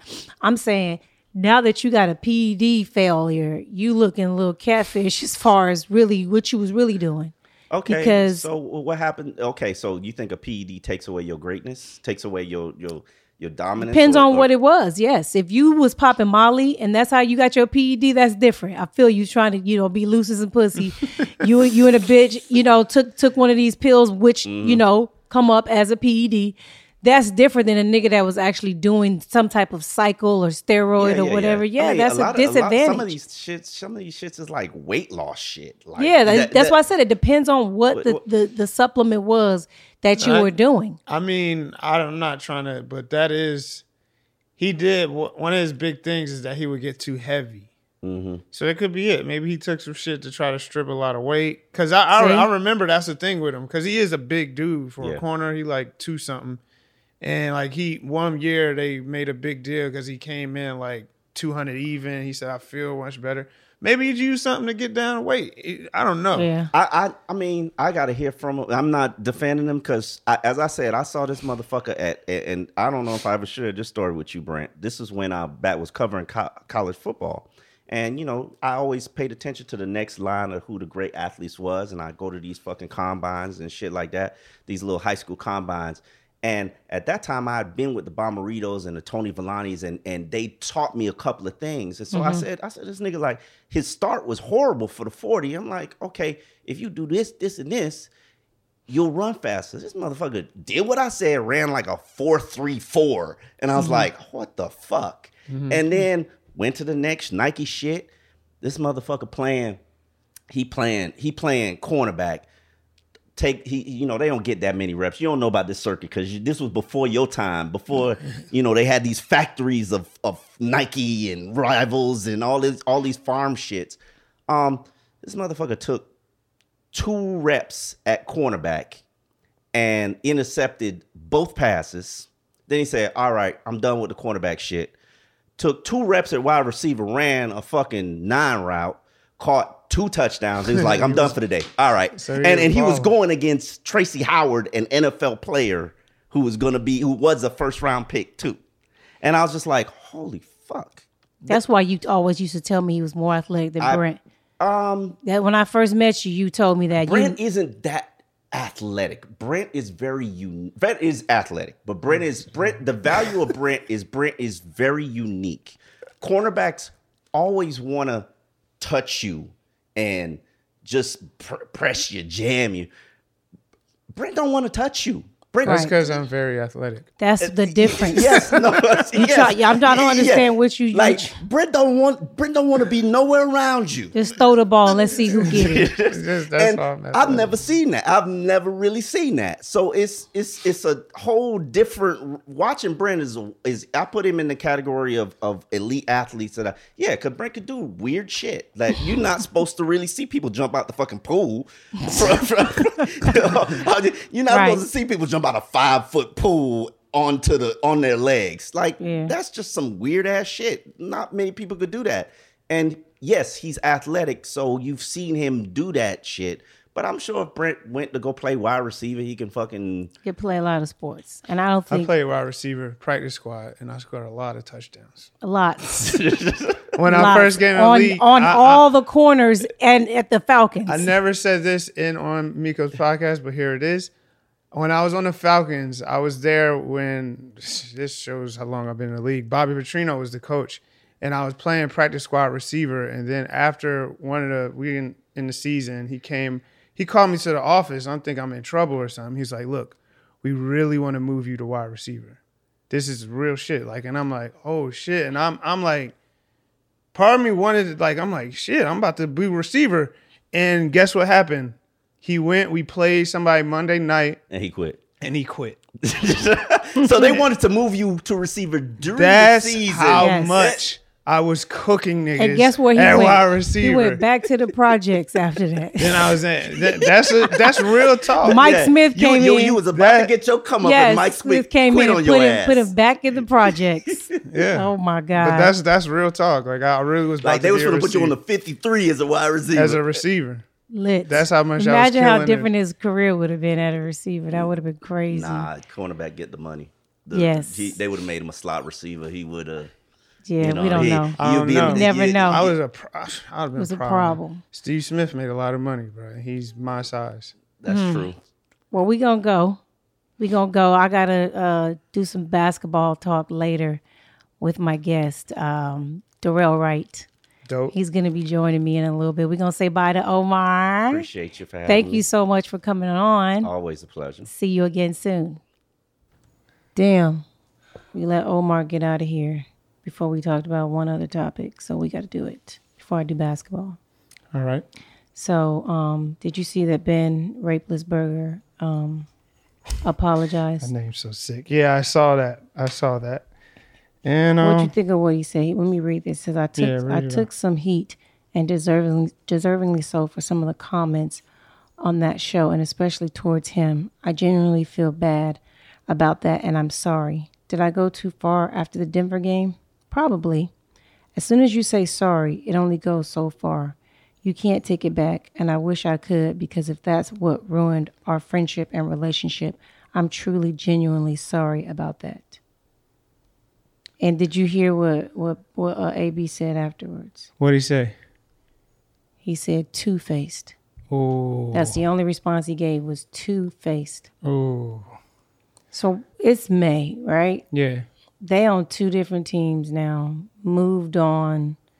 Why is Ben still talking about him? Cause he realized that he did some weird shit. Like that that stuff he was doing. Even though AB is in doing, he's extra too. But that show and criticizing your teammates on the show is like to that extent is a bit much. And I think he realized that he was trying to stand firm with it as it was But going. for what? It's over. He probably just had, you know, sometimes people feel something's eating at him, and he feel like he wrong. I think or- he's trying to. He's trying to. He. I think the the the the word is out. The jig is up on what an awful leader he is, and you know his show and everything. And, and there was even discussion that he had like a barbecue. He had the team over for a barbecue, like first time type of thing. Like he's all of a sudden like trying to be like this team guy to hang Oh, around that everybody. He wasn't. And so they're all- maybe he realizing later in his career, like I gotta kind of late nice. now, but you got to be different because it's it's out there. But it's true. Like you can't just all of a sudden have a barbecue and think niggas supposed to believe you're a team guy all of a sudden. That don't make you one barbecue. That's It's not, not who you one. are. It's it's not one barbecue don't make you, but I mean, I don't know what he's gonna do in the future. But if he wants to do that, he has to start somewhere. on that aspect of it. So you're saying this is him basically humbling himself and saying, you know what? That's what I I gotta be more of a, a team friendly guy, hang out with the guys, and not rape their cousins in the I think bathroom. I think he's just realized, like I said, that that was that was the stuff he was saying. And like I said, AB was extra on a lot of the stuff, but he was right. Roethlisberger was acting like he was actually an owner of the Steelers. Because he's white. And he's that could be it. But Yeah. he was acting like that, and he, from whatever over time, he realized that yeah, I went a little far, and I need to heal this up because other people are seeing this, Oh, and oh. most of 100, 85, 90 percent of your locker room is black people. They don't care. They all turned on each other. They turned on Le'Veon Bell. A whole bunch of black niggas turned on Le'Veon. Yeah, the Steelers are weird though. the whole organization. All them are weird. And to me, Let me ask you. Oh, go ahead. Go ahead. Would you think it was like? Because I was thinking this could possibly happen. Like the organization said something like this don't look good for our organization. How Um, about you? You clear this up a little bit. Not like forcing him to do it, but putting a little bug in his ear. it wasn't really to to say sorry to AB. It was more about them trying to save face and try to That's act I mean. like their organization is That's- on the track. That's not real though. That's what I'm saying. I was like, either that's when I was saying or early. I was like, or is that like the team is like we gotta it kind of make our organization look shit like a little, and we've been They don't want to forever look like the Lakers. right. it's funny the Lakers came up, but yeah. So maybe that's the case. I'm trying to figure out why AB even responded. Like niggas really That's AB. What Yeah, but mean? to me, that's how you keep it going. If he really wants to be done with it, let it go, nigga. You keep on saying, you keep tweeting certain things, but you're not living those tweets. You're not, you're not doing what you're saying and telling everybody else to do. You know, keep your opinions and your emotions off social media and all this shit you be talking. That's and here you go. Well, That's him. He's he's, This he's so- that's what he is. Yeah, man, they there's too much soy going on with these diets. I'm really sick of it. Ben need to get the fuck on. Like, come on. This is May. It's Yeah. May, dog. I, I don't see why he did it, but th- those two things are the reason. Those are my two guesses. I had two guesses. Either the organization said you should put a bug in his ear, saying we should try to shore up our image, and it would be good if you, as our leader, we just gave you a, a extension. Um, if you, as our leader, you know, show that you you're trying to mend fences and you you you see the error in your ways, you're a stand up guy. You know what I'm saying? He's none of those things. And that's why it gets annoying when they try to fake force it on us and everybody's like, ooh, look, he's trying to change. No, he's not. He's doing what he's told to fake he out the probably fans want a and make everybody that. think That's what I was that going to say. a whole nother the situation people, going the people they trying to convince is those fans that believe that type of shit, and they're probably eating it up. Look at our guy, our, our this is our our leader, blah blah blah. You know the leader talk. You know what happens with that. So annoying. Up next, we have the VTB League Sixth Man of the Year. Leuzinger's own. Stand up, Lou Zinger. Dorrell Wright will be joining me next to talk all things basketball after this quick song. All right. Um, like 504, 504 leaving Kennedy, Kennedy. going to LAX. Whoa. Cali? No doubt, baby. No, we got to get this paper. No doubt. All right. Alright. I'm up. I'm up. Yo, big. I'm up, man. Like 504, All right, 7.30. I'm going to meet you at the airport. California. Yeah.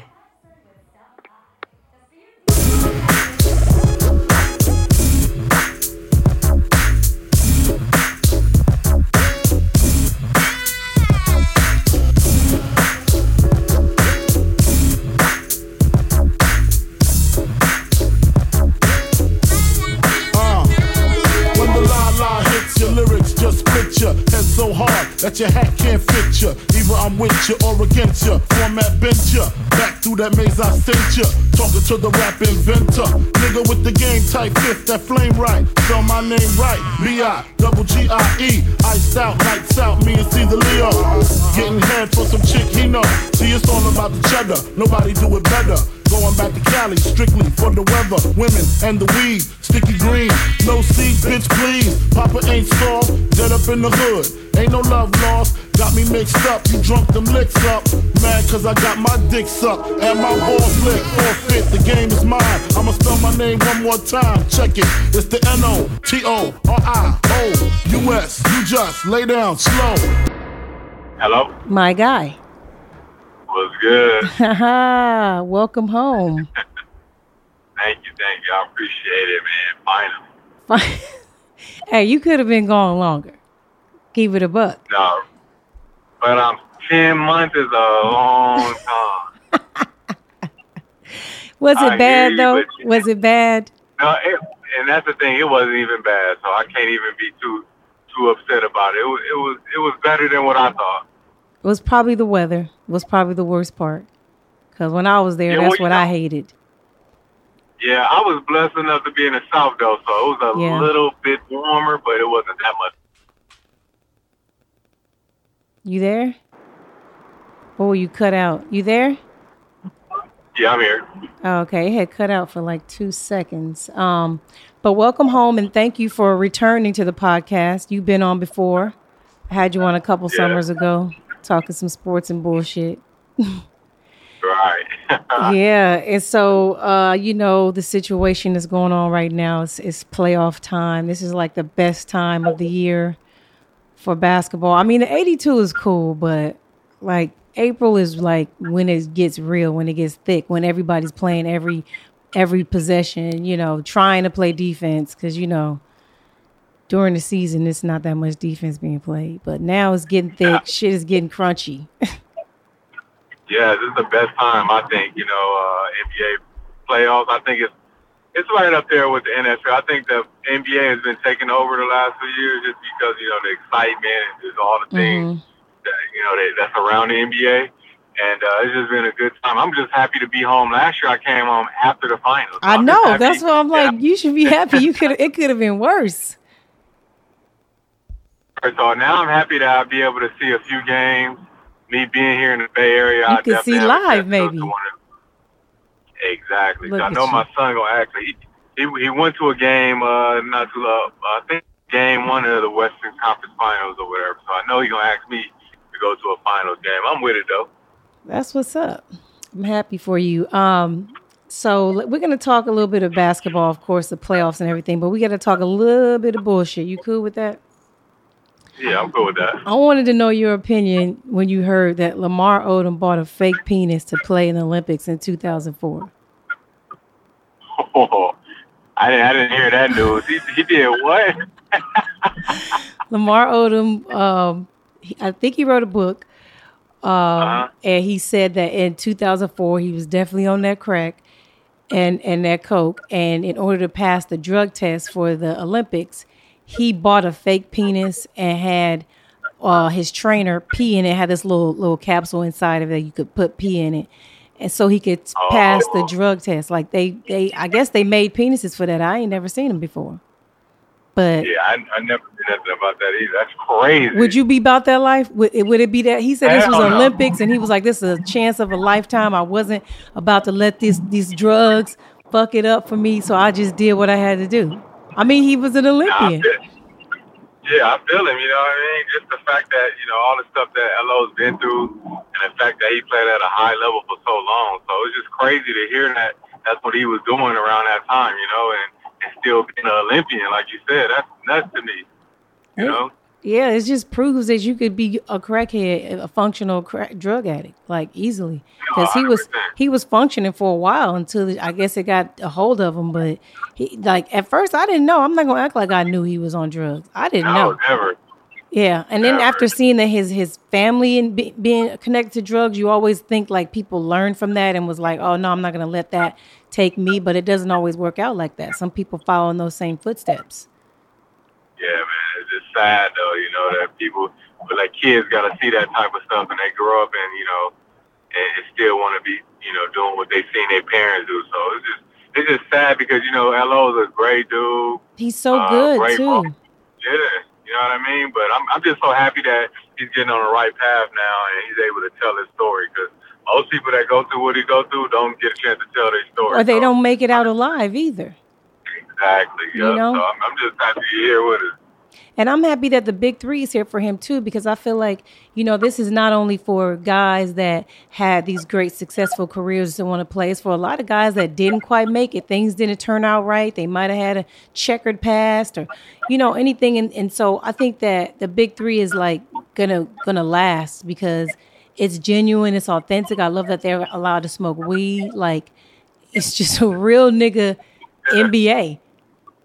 Have you Yeah, no, I, I was getting ready to say, I, I love it. You know, the fact that guys are still able to go get some run in because most dudes, you know, they they're role players on teams, but a lot of people don't know. Like a lot of these NBA guys are very talented. You know, Mhm. they just gotta fall in line with a role. So to get a chance to see somebody's skill set, you know, probably a little bit older, you'd be like, dang, I know he had all that, but he just never had opportunity to show that. So yeah. the Big Three is definitely a great outlet for guys to showcase what they really can do, and just the fact that it's basketball in the summertime, which you know that's always dope. Yeah, and they're getting ninety thousand dollars. That's the minimum Yeah, see that that's that's even for like ten games. much.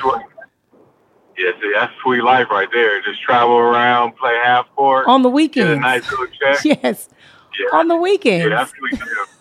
Sweet Yeah, deal. Cube was up to something because I know a lot of people turned their head when they heard about the Big Three, but Cube was up to something. Yeah, and he's doing good. I hate that they pushed him out of that that contract with the cable companies, but they ain't be able to keep him out for long. I feel like he's just going to continue to flourish because he just got good karma. He got good energy, and everything he do is successful. Exactly. Yeah. Yes, He come from nothing, so he know how to grind. Yes. Um, I wanted to talk to you about Tyreke Evans. You heard about him being dismissed from the league for two years for fi- violating drug Yeah. policy.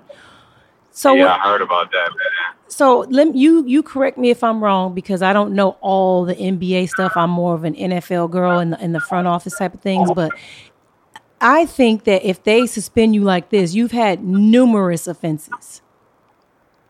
Yeah, Is that or it true? could just be the, the type of drug too, you know. So I think that's more for the marijuana. But I think when it gets to hard stuff or you know stuff that's just banned, you know, I think that hmm you get the harder uh, suspensions and stuff like that, the harder ban. So uh, I'm not too clear about what exactly it was, but I think the harder the drug is or whatever it was, it must have been a banned substance. You know hmm what I mean? So that's why you automatically qualify. The same that happened with OJ Mayo. I don't Oh, you cutting out? or what he was on. You was cutting out. Oh, okay. Can you hear me? I, I can hear you now. Yeah.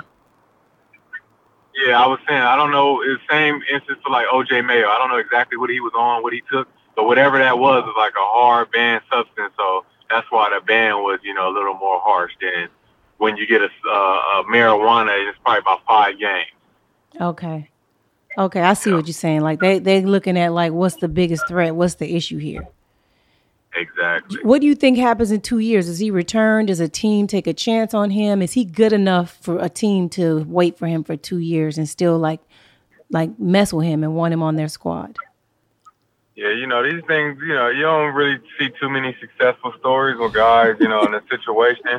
No, really. It's you know, like a I- death I gotta- sentence. Yeah, you know, and then when you're older in age, you know, I see if you're a young guy. Only person I really think it worked well for was uh from my from who I remember was Birdman when he got suspended hmm uh for those two years and he came back and was able to, you know, rebrand himself, And you win know, a and was championship. so likable. Yeah, Yeah, he turned what I mean? He turned the whole thing likable. around from a drug addict, crazy psychopath, all the tattoos to like a fan favorite.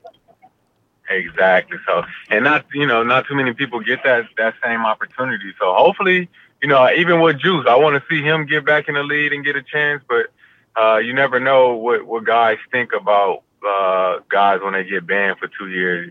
Is Yeah. he gonna stop? You know, is he gonna do it again? Yeah, you know how it you're is. You taking know a chance.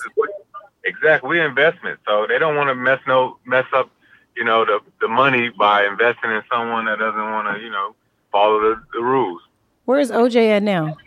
Do you know? And I just seen a picture of him. I think he might have been in like the Philippines or somewhere playing. Okay. Last time Yeah, I saw I him I last summer at my house, he had pulled up at my house. We was having a little pool party. He got invited by somebody that was there, and I was like, "Damn, what's up?" But you know, he was looking good though. He looked healthy. He looked happy. He was saying he was, you know, getting in shape and everything. So that's good for Oh, that's him. good for him. he a good dude too. He's somebody I hung out with uh, when my young career, when he was still in school, he used to pull up to the house and hang out him and Davon Jefferson. So it's always been like a little brother or whatever. But it's just sad to see, you know, he had to go out like that. But hopefully, get another chance. Yeah. Man, that's pretty sad. So we're both in LA, um, and, and you can't even help but to, to see the flames of the dumpster fire burning at Staples Center and in El Segundo at the Lakers headquarters. Now, mm-hmm. this started off really bad, you know, and I thought, you know, Magic leaving was bad, and then all the rumors coming out, we didn't know what was really said. And then they get a new coach, which nobody really likes, it seems like, or agrees with. And then the day that they're going to announce him to the team, Magic does an interview with First Take and basically just shits on the whole day. Just shits on the whole situation. I'm in the media, so I already know things are planned out. Like this, this press release for Vogel was already planned. Everybody knows the dates. Magic is still attached to the team, so he knows the date they're going to announce this guy. And he went on first take. Do you think this was a, a, a go fuck you to the to the Lakers organization? Why do you think he announced it on the on that day? I don't know. I don't. I, I don't know. I didn't even notice that too. That's funny. I don't know, man. I, I guess he probably wanted to, you know, get that word out before anybody, you know, was able to tell the people anything that wasn't true. You know, so I'm pretty sure he had that in mind. I watched that. I actually was up that time, and I just so happened to turn ESPN on, and I caught uh, that interview. It was just crazy that you know the information he was giving us and just letting us really know he was ready, basically keeping it real. What was really going on? Because as always, you got to guess what's going on. You hear these rumors, so he really laid everything out there and let us know like this is what's going on. Uh, you know, I love the Buss family, but I'm a Laker for life. But I, you know, the power they took away from him, and I think he, you know, felt like he was betrayed. But see, let me ask you this. I'm gonna play devil's advocate a little bit because this is fun. Mm-hmm. So, how would you feel if you knew that Magic had maybe five or six dialogues with Pelinka over the phone, and the most recent one was two days before that interview, and they just been shooting the shit, talking about you know what they should do with the draft and free agency, like everything. Jeannie Buss came forward and said she had been asking Magic constantly, like, what was it, what was it? He was like, nothing, nothing. I already said everything. And then this interview happens. Don't you feel? Don't you think they feel betrayed? Like they've been trying to talk to him and see what really happened, even if it is some bullshit. Like, how? Why do you think he didn't tell them? Why do you think he waited to tell everybody else? Because, like you said, he's a Laker for life, and you don't ever want to tarnish your organization. So why do you think he did it like this, though? And they were begging him to talk to them. Yeah, that's kind of weird. I, I, I really don't even know. You know, it's crazy that it's magic because you know magic is always, you know, when Happy. you see magic, that's an example. You know what I mean? You always Yeah. happy, good spirit. So I don't know. He's probably just fed up, man. So Fed I up. really can't even tell you why. He's probably just fed up. And you know how it is when you get on them stations, and people know how to, you know, get to getting you to talk and telling everything, and you know he let it all ain't out. look. was He fed ain't up. look like he was. He was had nothing yanked out of him. He looked like he came over there to snitch. Like he had. He was pointing fingers and everything. And they, you know, he said that they painted him as lazy, unavailable, incapable, and all that stuff. But truth be told, that was the issue with Magic. A lot of people had an issue with him not really wanting to be in the office. He was, you know, gone a lot, and and they weren't sure what kind of decisions he was making. And I guess that comes from him being upset that he had another boss that he had to answer to. But the things that Pelinka said about him that said he said pissed him off and they got out of the office too was things that were true. You know, uh-huh. like Magic has never been the office kind of leader ever. He's a charismatic guy that wants to be on the road, traveling around, talking to players, not sitting there setting up board meetings and, and you know, doing the draft board and all that kind of stuff. So I feel like on one side of it, they were dead wrong to do him like that and to hurt his feelings and and not be real with him. But he also was wrong because, you know, I think that Magic should have maybe handled it a little more professional, considering it was the Lakers organization. Like maybe tell them how you feel, like let them know this is how you feel, and and because Pelinka did the the, the interview um, with the coach, and he said he was shocked. He was like, I've been talking to him on the phone. We've been kicking it, shooting the shit. He ain't brought none of this up. So if he hates me or if he's mad, he thinks I did something to him. Why hasn't he brought it up? And that's a great question. Yeah, for sure. You know. So I'm just like, why? Yeah. Why is this dumpster fire happening? Like, do you? If you were LeBron, how? And he showed up to the press conference, and, and I felt so b- sorry for him because it's like whatever he does, it's wrong. You know, and so he came right. and he didn't say anything. But if you're LeBron and you got three years left in your contract, and these probably your best, your last good three years, do you want to stay in LA with all this shit happening? Yeah, because you know, it, that's this stuff is happening everywhere. You know, True. there's only a few organizations that you know are all first class. Everything is you know in house. And, the we Lakers used to be one of them. Yeah, the Lakers used to be one of them, you know, and and the biggest example is the Miami Heat. You know, not too many people, uh, you know, coming out, you know, saying this and that because everybody understands what the organization is about. Very professional, you know, very first class. So it's just you know something that happens all around the league. It's just it's the fact that the Lakers, you know, the media covers them. They got the best player in the world on their team, so everything is gonna get blown out of proportion all the time. So it, it kind of sucks. But that's what's been happening to LeBron since he was in eighth grade. you My know what I mean? God. So I, I think he knows. You know what I mean? So I think he knows handle all that stuff. Yeah, he. I was uh, talking to some friends about that too. When people are always trying to discredit him, and I'm like, if you really think about his career, he never really had nothing handed to him for real. Even in Miami, that Never. wasn't handed to him. That's nothing like the the the power teams that people are building today, especially like the Warriors. People try to say, "Oh, well, you know, LeBron did it before KD." That is not the same at all. No. And so he's never outside of being in Miami. That's the only organization that he's been in that was like top notch. And and even then, the coach wasn't that nigga, you know. But every time he's gone somewhere, it's just been struggle and drama, and he's had to like push through it. And I'm just like, damn, he's never gonna catch a break. Never ever. I thought this was it. I was like, oh, okay, magic there. You know, he's gonna get a, another leader. What's the op- what's the chances now that all this is happening that somebody even wants to come to the dumpster fire and play with him now? At the end of the day, it's the Lakers is Los Angeles, so they have so much to sell. You know, you got LeBron James, you got a great young core. So I think it's still easy to recruit these guys and get them there. Uh, you know, not too many people like, you know, not too many people really care about what's going on in the front office.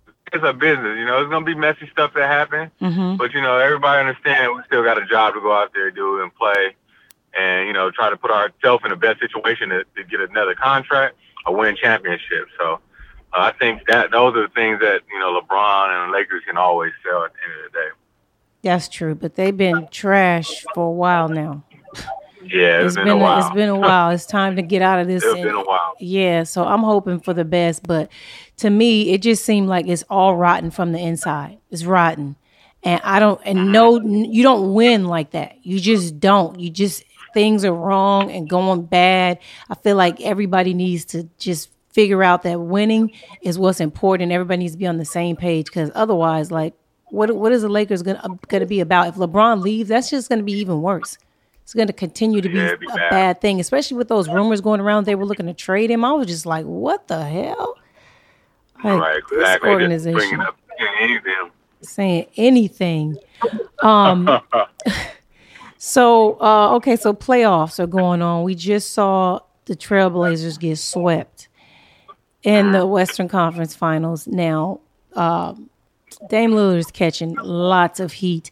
People are blaming him for the reason that they got swept in this series or they didn't compete as much. He had games where he had more turnovers and shot attempts and and um, you know, look watching him in the first round against Oklahoma, he was he was Dame Lillard. You know, logo Dame.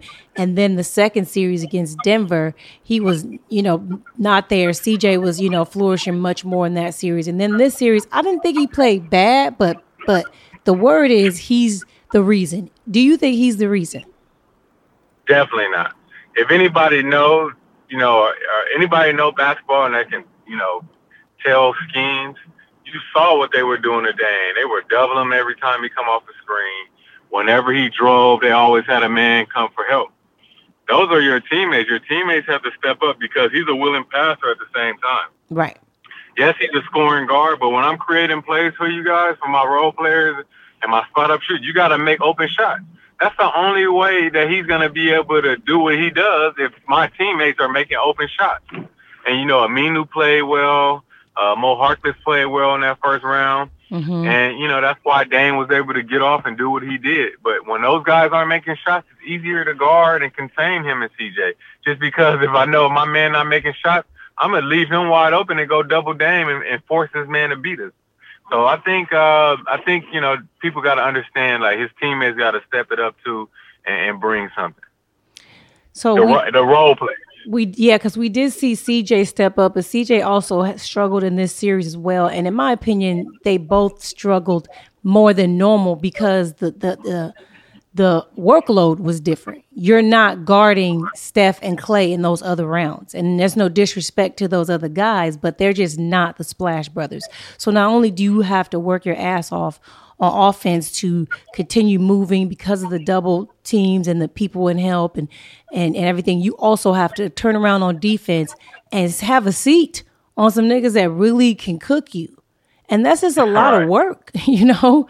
Like it's it's Yeah, it it's a lot out of you. it's a lot of work and, and and I hate to say it, but they did progress this year. They did get further because they normally get swept or lose in the first round. You know, and so Mm-hmm. yeah, I, go ahead. No, I was gonna say I'm I'm super proud of them dudes. You know, them a lot of those dudes was like my young boys and rooks when I got there, and I'm just happy that you know they were able to get past what they had went through the last two years of getting their butt whooped in the first round and getting uh you know all that pressure from the media to win. So I think they did pretty good. You know, it just ran into a matchup. You ran into the Warriors. you know, And, I out of gas too, like those first two series took a lot out of them too, and then to you know end up playing the Warriors, that's tough. you on that. So I, I give my hat off to them because I think they did better than the way any other team would have did. I don't think Denver would have did much better. So uh, I'm just happy them boys got there. So my question to you now is what's next for Portland because although this was a step in the right direction, they clearly don't have enough to compete in the West. Um, do you see the the the two because people call them a poor man's uh, Splash Brothers. Do you see them splitting up? You know, is are they going to bring somebody? Like, what do they need to do to get over the hump to compete even further in the Western Conference? Um, you know, they they uh third scorer Nur- Nurkic was out with a broken leg, so I think he's gonna be big once he gets back. You know, somebody to dump the ball into in the post and take a load off of Dame and CJ when they need a break. So uh, I think they they definitely need him back. Their whole team healthy. And just those guys around, like they got to step up and be able to knock down open shots. It's really getting the gym this summertime because I think a lot of those guys are uh, are still in a contract. So just get in that gym, get them open shots, uh, those spot up shots, and uh, probably I'm pretty sure they'll try to get somebody a nice piece, nice veteran piece out of free agency just to go out there and you know knock down open shots. Now let's flip over to the other side, the Warriors. I mean, down, uh, Boogie's out. Um, we saw Iggy go out a little bit. KD's obviously been out in the last five games, and they still swept. they still swept Portland. People are saying that the Warriors are better better without Kevin Durant. Thoughts? Nah, Nah, you ain't rolling with that one. Nah, I'm not. I'm not because you know you're talking about a guy that can score from anywhere on the court at any time you want to. Uh, I think when KD isn't there, it's more a movement. Even though KD has adapted the last uh, year and a half to what you know, not playing so much ISO ball and really letting the game come to him. So I think he's been doing a great job uh, with playing without the ball. But when that guy is out and those guys, the the Dubs, that the 73 and 9 team, Mhm. that same team, Yes, man, they've been playing together for so long. They know where guys are going to be at. they just you know, went back to their old there. routine. Exactly. That's all they did. That's all they did. Everybody stepped up. Uh, you know, Clay's feeling good. Steph is feeling good because they know they're gonna get those shots that they they used to get. You know. But Mhm. when you add another All Star who's taking 20 shots and and is scoring very efficiently, you know, you sometimes you gotta take you know less shots and you're probably not in rhythm. So the fact that those dudes are in rhythm, knew they were gonna get their 20 shots, it's hard to guard people like that. Yeah, I, I feel like you know what people don't understand. And Steph was catching a lot of hell. You know, um, I'm going to ask you about this Ayesha situation too, but he was catching hell because the last series, pro- it, it was, it's not probably, was his worst uh, series of his career. He was shooting 28% from three, and then he turns around and has multiple 30 plus game. He had five in a row, 36, 35, 37. Like he just torched them, my nigga, like completely torched them. Do you, do you think that Steph Curry is like like people? I don't know if they hate him. They they don't want him to succeed. But why do you think that people hate him so much and say he ruined basketball and and, and all this this nonsense with the three point shot? because he makes it look easy. That's why people hate him. People don't understand how is this guy able to do this.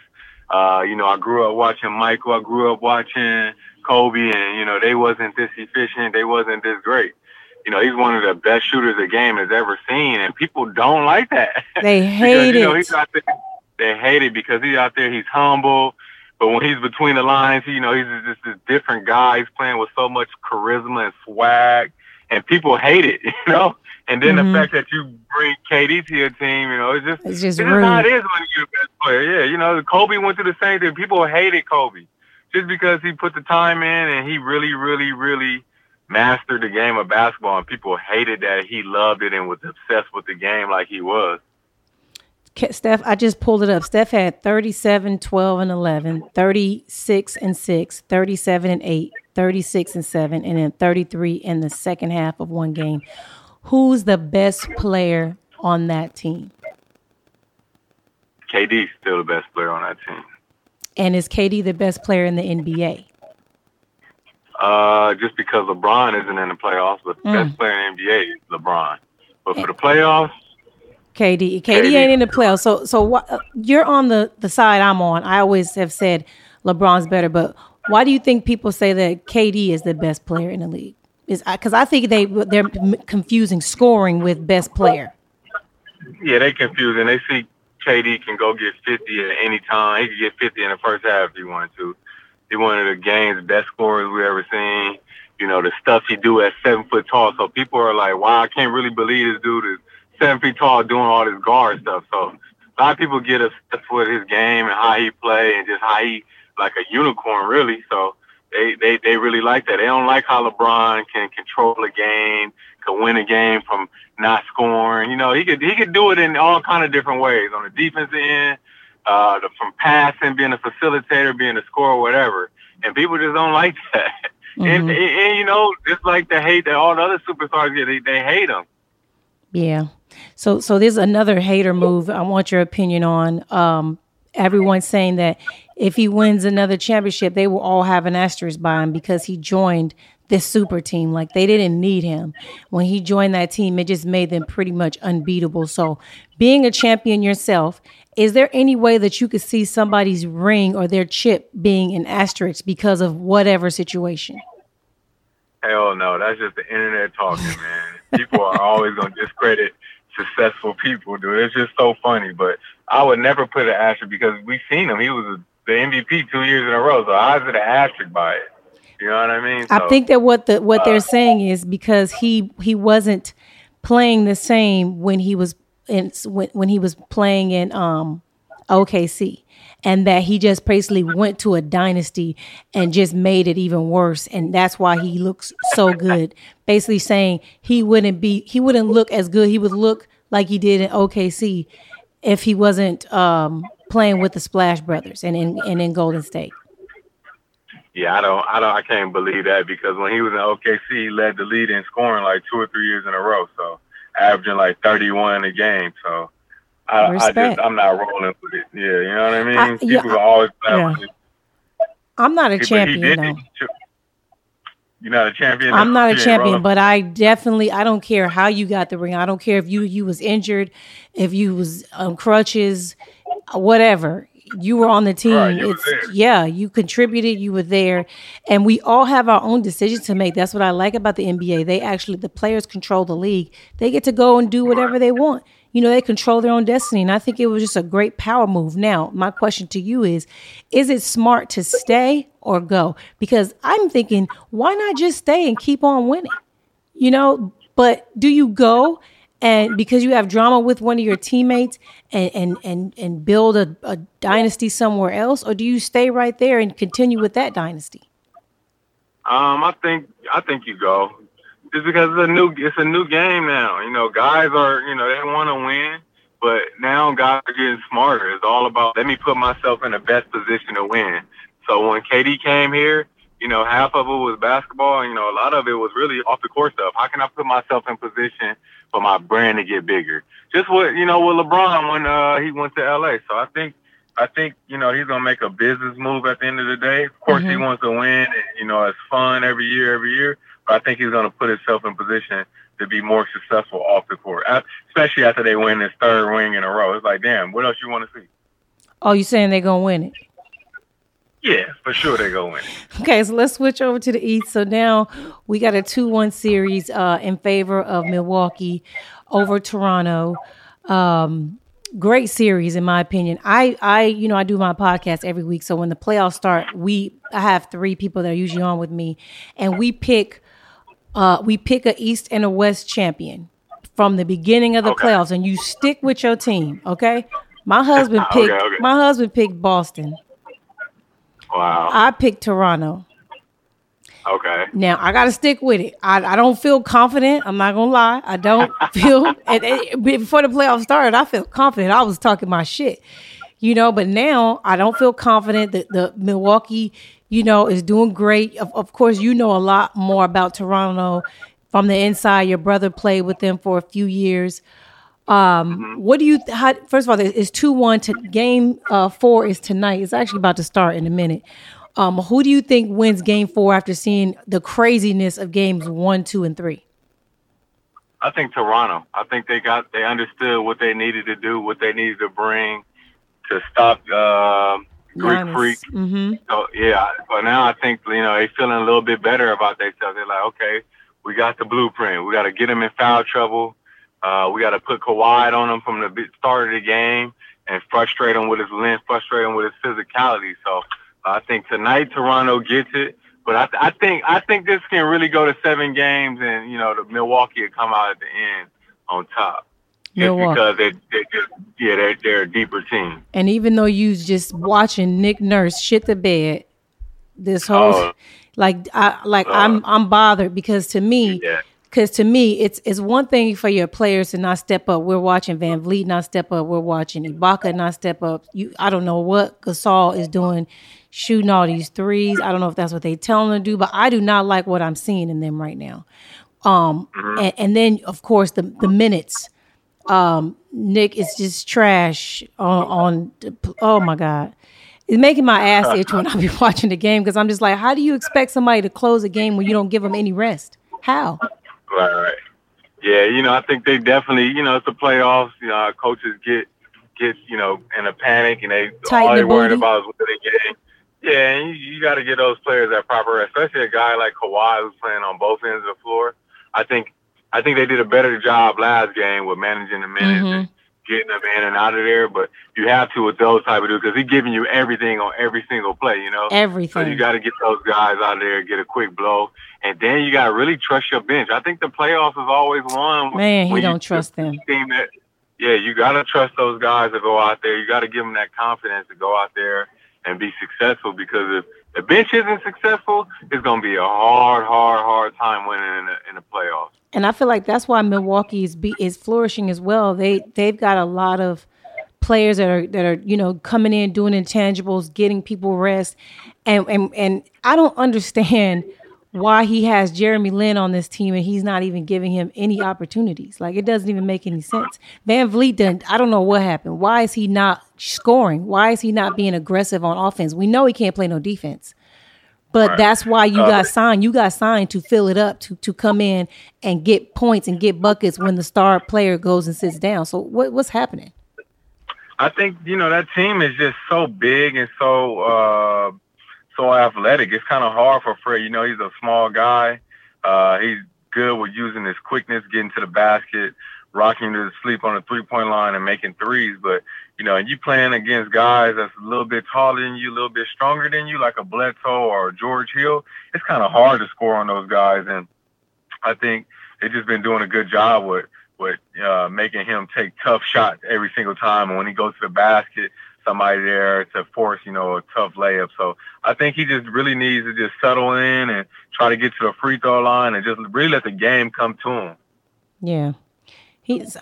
I, feel like he lost his confidence. I, I feel like like there's like a, a confidence loss here because I've been watching him since the G League, and he never lacked that type of confidence. He was always firing. He always had a, a bullet in the chamber and ready to shoot, going to the hole. Even though he's only six feet, he's been doing this. And and I was just so mad. I know you saw my Instagram post, and I was like, they got rid of Delon for this. They got rid of a guy Yeah. that. Go ahead. No, I was about to say, yeah, man, it's kind of hard when, cause you know how the playoffs is. All we're gonna do is, all we're gonna do is uh play you to your strength. So we know you want to get to your left and right, and we're gonna crowd you. We're gonna force you the opposite way. So it's kind of hard to, you know, counter and stuff like that when you've been doing something for so long and, and scoring and being successful. It's kind of hard to make those in, in-game adjustments. You know, that's why great players are who they are because they can adjust to different defenses, different schemes. And I think you just probably got to really watch a little more film and, and figure it out. Yeah, so so let's say you're right and Milwaukee wins this series. If you're Kawhi Leonard, first of all, you've already gotten your respect back in the league because they definitely was trying my guy. You know, when he uh-huh. left San Antonio, people was talking all this shit, and now he's he's been restored back to his greatness. You know, just watching him on both ends is like exciting. I cannot like wait to watch him play. I don't care if you don't get excited. Like this thing is just amazing. Do you stay in Toronto and you've lost the Eastern Conference Championship? Do you stay there and continue to build and, and trust Kyle? Maybe I, I know they've been trying to trade Kyle for a minute, but do you trust? Uh-huh. t- do you stay here or do you go somewhere else and and and, and you know start over? I think uh, you leave just because we know Kawhi Leonard is a is a winner. He's a champion, you know, and he wants to win now. He's not with the development and all that. So I think he it, with the proper teammate, you know, the people he team up with is definitely going to be a key factor. I like him with the Clippers or Lakers, but uh, I think he leave and go try to win right away. But he's going to be smart about it. He's not going to just team up with anybody. He's not just going to go anywhere uh, just to say I'm here I- for a good life. He's going to win. Yeah, that's true. So, um, so fast forward, Milwaukee, in your words, because I'm still Team Toronto. Milwaukee and Golden State Warriors are in the finals. This is kind of what everybody kind of wanted anyway. What happens? You you say they win, but is this a, how's the series go? Because I think Maybe I think that Milwaukee's going to be a tough matchup for them. If, KD's there, I don't, I don't. It's a wrap. It's a wrap. I, I'm not sure KD comes back though. Me personally, I feel like they're setting us up that he's not going to return. So, do you think a KD less Warriors still win, or do you think they need KD to win this series? yeah, I think they still win. Still, I think just because you, if you think about the pieces that's playing well for Milwaukee, I don't think they could keep up with the Warriors. Brook Lopez can't keep up with a small lineup trying to run around and guard Draymond and stuff like that. So I just think they're gonna run out of gas just because of the way they play that high octane offense. Dudes not uh, stopping, and they're not playing no bigs. So the East, that team is long and athletic and big. They're not gonna be able to play no big people. That's true. Mm-hmm. I didn't even think about it like that, but I'm thinking about the flip side of it. I feel like they could use that to their advantage as well if they wanted to, but I think that it's going to come down to scoring, and Golden State to me is going to outscore everyone. Period. Right. You're going to have to mm-hmm. keep up with them, and and and although Milwaukee has does have shooters surrounding Greek Freak, I feel like he can be neutralized because he doesn't have a jump shot, and that's part of the reason that I feel like Milwaukee could lose to Toronto because if you do continue to neutralize him and force him into foul trouble, that's your advantage. You know, No, for sure. and so I'm just, you know, I just feel like Golden State it just outscores people. Like they just score way too many points, and people just end up not being able to keep up, even when they're behind. You saw them every every game against Portland. They was down double figures and still came back and won every game. They could just turn it on whenever. Yeah, it's- crazy when they shoot three so well, and those guys, those two, three guys, can get hot at any time and run off twelve straight in a minute. Yeah, you always you always got to look behind you, look, watch your back, because they could come uh, take a lead so quick. So that's what I'm saying. Don't- Milwaukee being big and making twos. Golden State gonna be on the other end making threes, and you know It don't more add threes up. and twos. yeah, they they win every time. that shit don't add up when it don't go like that. Um, what was I gonna say? Yeah, so uh shit, shit, shit. So what do you what are you doing next year? Do you do you have any plans for the summer? I, I, you know, Drew Lee, what's up? You any is there anything going on this summer besides relaxation? Uh, nah, nothing really for me. Just working out. Uh, I'm really just trying to set up my life after basketball because you know Smart. uh, probably play another two year, You know, so I've been just taking a bunch of businesses, trying to start my own stuff, and just trying to be, uh, you know, busy, swabby as I can before I hang it up. So when I'm done, you know, I can create all. I, I know all these resources. I know all these con- contacts when I'm still active. You know how it is when you're done playing. And, you Niggas know, forget about you. Just like when you I'm overseas, they forget about you. exactly. hmm Like, hey, I'm still over here. Right. But yeah, I'm just trying to set up little stuff like that, man. So I'm just really, really, you know, taking a lot of meetings and just trying to get smarter and uh, and learn from you know people that's smarter than me. That's dope. And that's that's that's wise. You're wise. You ain't smart, you're wise. It took me a long time. I ain't always been wise. I now. know. It, it, take all, we all on our own journey. I tell people that all the time. We're all on our own journey. It don't matter when you wake up, is that you wake up. And, Right, you know, so. and you woke up before the shit got real, before before you your house was burning down. so All some right. people don't wake up till they broke and be like, "Oh damn, I need I need a life after basketball. What the hell? What was I thinking?" All right. No more checks. And and then got to live off the checks they already had and don't know how to do that. Exactly. Well, congratulations once again. Um, I already said it in the intro. You didn't hear it, but I congratulated you on your Six Man of the Year award for the VTB League. That's fucking dope because I know the Russian League. I told you I had, when I played over there, I had an ex that played. And I know the Russian League is very competitive. It's not like most European leagues where you have a lot of cakewalks all season. Y'all be out there getting buckets. No, hundred percent. You know, VTB lead. I think they just ranked them. They were like the second best lead in the country. So Yeah. it's an honor, man. You know, the fact that you know I took a little sacrifice to come off the bench. You know, just being a team player like I am, hmm uh, and, and being a veteran at that. So uh, I saw that it could have benefit it benefit for me and it benefit for the team. So you know, I, I looked at it when I get in the game. I'm gonna try to change the game either in a good way uh, on the offense end or a good way on the defense end. That's what I did, and uh, I was rewarded with that at the end. I'm just so happy and blessed.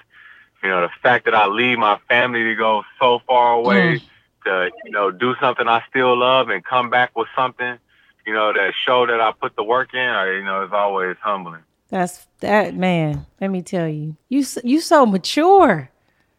What happened? Man, you know, You grew this is what happened when you have so much idle time when you did somewhere for 10 months. Yeah, that that's smart because people get mad and they get angry at their role instead of embracing it and seeing, you know what, I'm finna kill this role. I'm about to show out in this role. I'm not going to have a attitude and and chip on my shoulder and not be able to get my shot off because I'm mad. Like you went out there and did your stuff and it was rewarded. So congratulations to you, man, and continue to flourish for your family. You guys, you have a beautiful family. Your little boy, the, the little one. Oh my God. I just want to bite him. So every time I see him, I just want to chew on him. He is so Yeah, he is fucking cute, man. Yes. Yes, his little voice. I miss Aiden's voice like that. I miss that age, like that little baby Yeah. voice. Now he grown and he googling me and shit and pulling up articles about me. Like, so what was this about? And I'm just like, bruh, watch out, dog. Don't Hey, your son is a legend, though, so it's all good. Anything he does is hilarious. Yeah, but he's getting way too damn grown. I needed him to stay young. I want an eight year old. I, I feel like I got an 18 year old already. This internet is growing them up way too fast. Way Man. too fast, man. I already know how it goes. Yeah, so enjoy the time with the family. I know if, if you do end up going back overseas, you're gonna have a short short situation, but hopefully you get back to the league, you know, because being you, ain't you. nothing like being at home. We all know that from being overseas. Ain't No, nothing like it. I- yeah, don't take it for granted, fellas. Mm-mm-mm. Ain't nothing like it because you like like you said, people forget about you. You know, you lose support. Niggas just don't check for you and then then want you to be calling them all the time. Nigga, I'm working. I'm working, dog. Yeah, but Get at me later. yes. But thank you again for coming on the podcast. You're always Always. welcome here. Appreciate you so much. Thank you. I appreciate it. Thank you. All right, peace. Bye bye. And that's the end of the show. Definitely got to end with one more chance. One of my favorite Biggie songs, of course, because it's like an R&B kind of song, so you know. but um, shout out my editor Moose Cat Studio in Los Angeles. Shout out baby daddy Omar Kelly and Dorrell Wright for joining me on episode 162. Shout out my listeners as well. I appreciate you guys so much. Um, Malcolm X's birthday was a couple days ago, and I saw on one page it asked what Malcolm X quote was your favorite, and mine was, "The price of freedom is death. The black man and the Negro need to be ready to die for their freedom." Peace. First things first, I pop freaks all the honeys, dummies, playboy bunnies, those wanting money. Those the ones I like, cause they don't get Nathan but penetration. Unless it smells like sanitation. Garbage, I turn like doorknobs. Heart throb never, black and ugly as ever. However, I stay Gucci down to the socks. Rings and watch filled with rocks. And my jam knocking your Mitsubishi. Girls peepee when they see me. Navajos creep me and they teepee. As I lay down laws like Island Coppet. Stop it. If you think you're gonna make a profit, don't see my ones, don't see my guns. Get it? Now tell your friends, Papa hit it, uh. then split it in two. As I flow with the Junior Mafia, uh. I don't know what the hell's stopping ya. I'm clocking ya, Versace shade watching ya. Once you grin, I'm in game begin. Uh. First I talk about how I dress is this and diamond necklaces, stretch Lexus is the sex is just immaculate. From the back I get deeper and deeper, help you reach the climax that your man can't make. Call him, tell him you be home real late and sing the break. Uh. I got that good love, girl, you didn't know.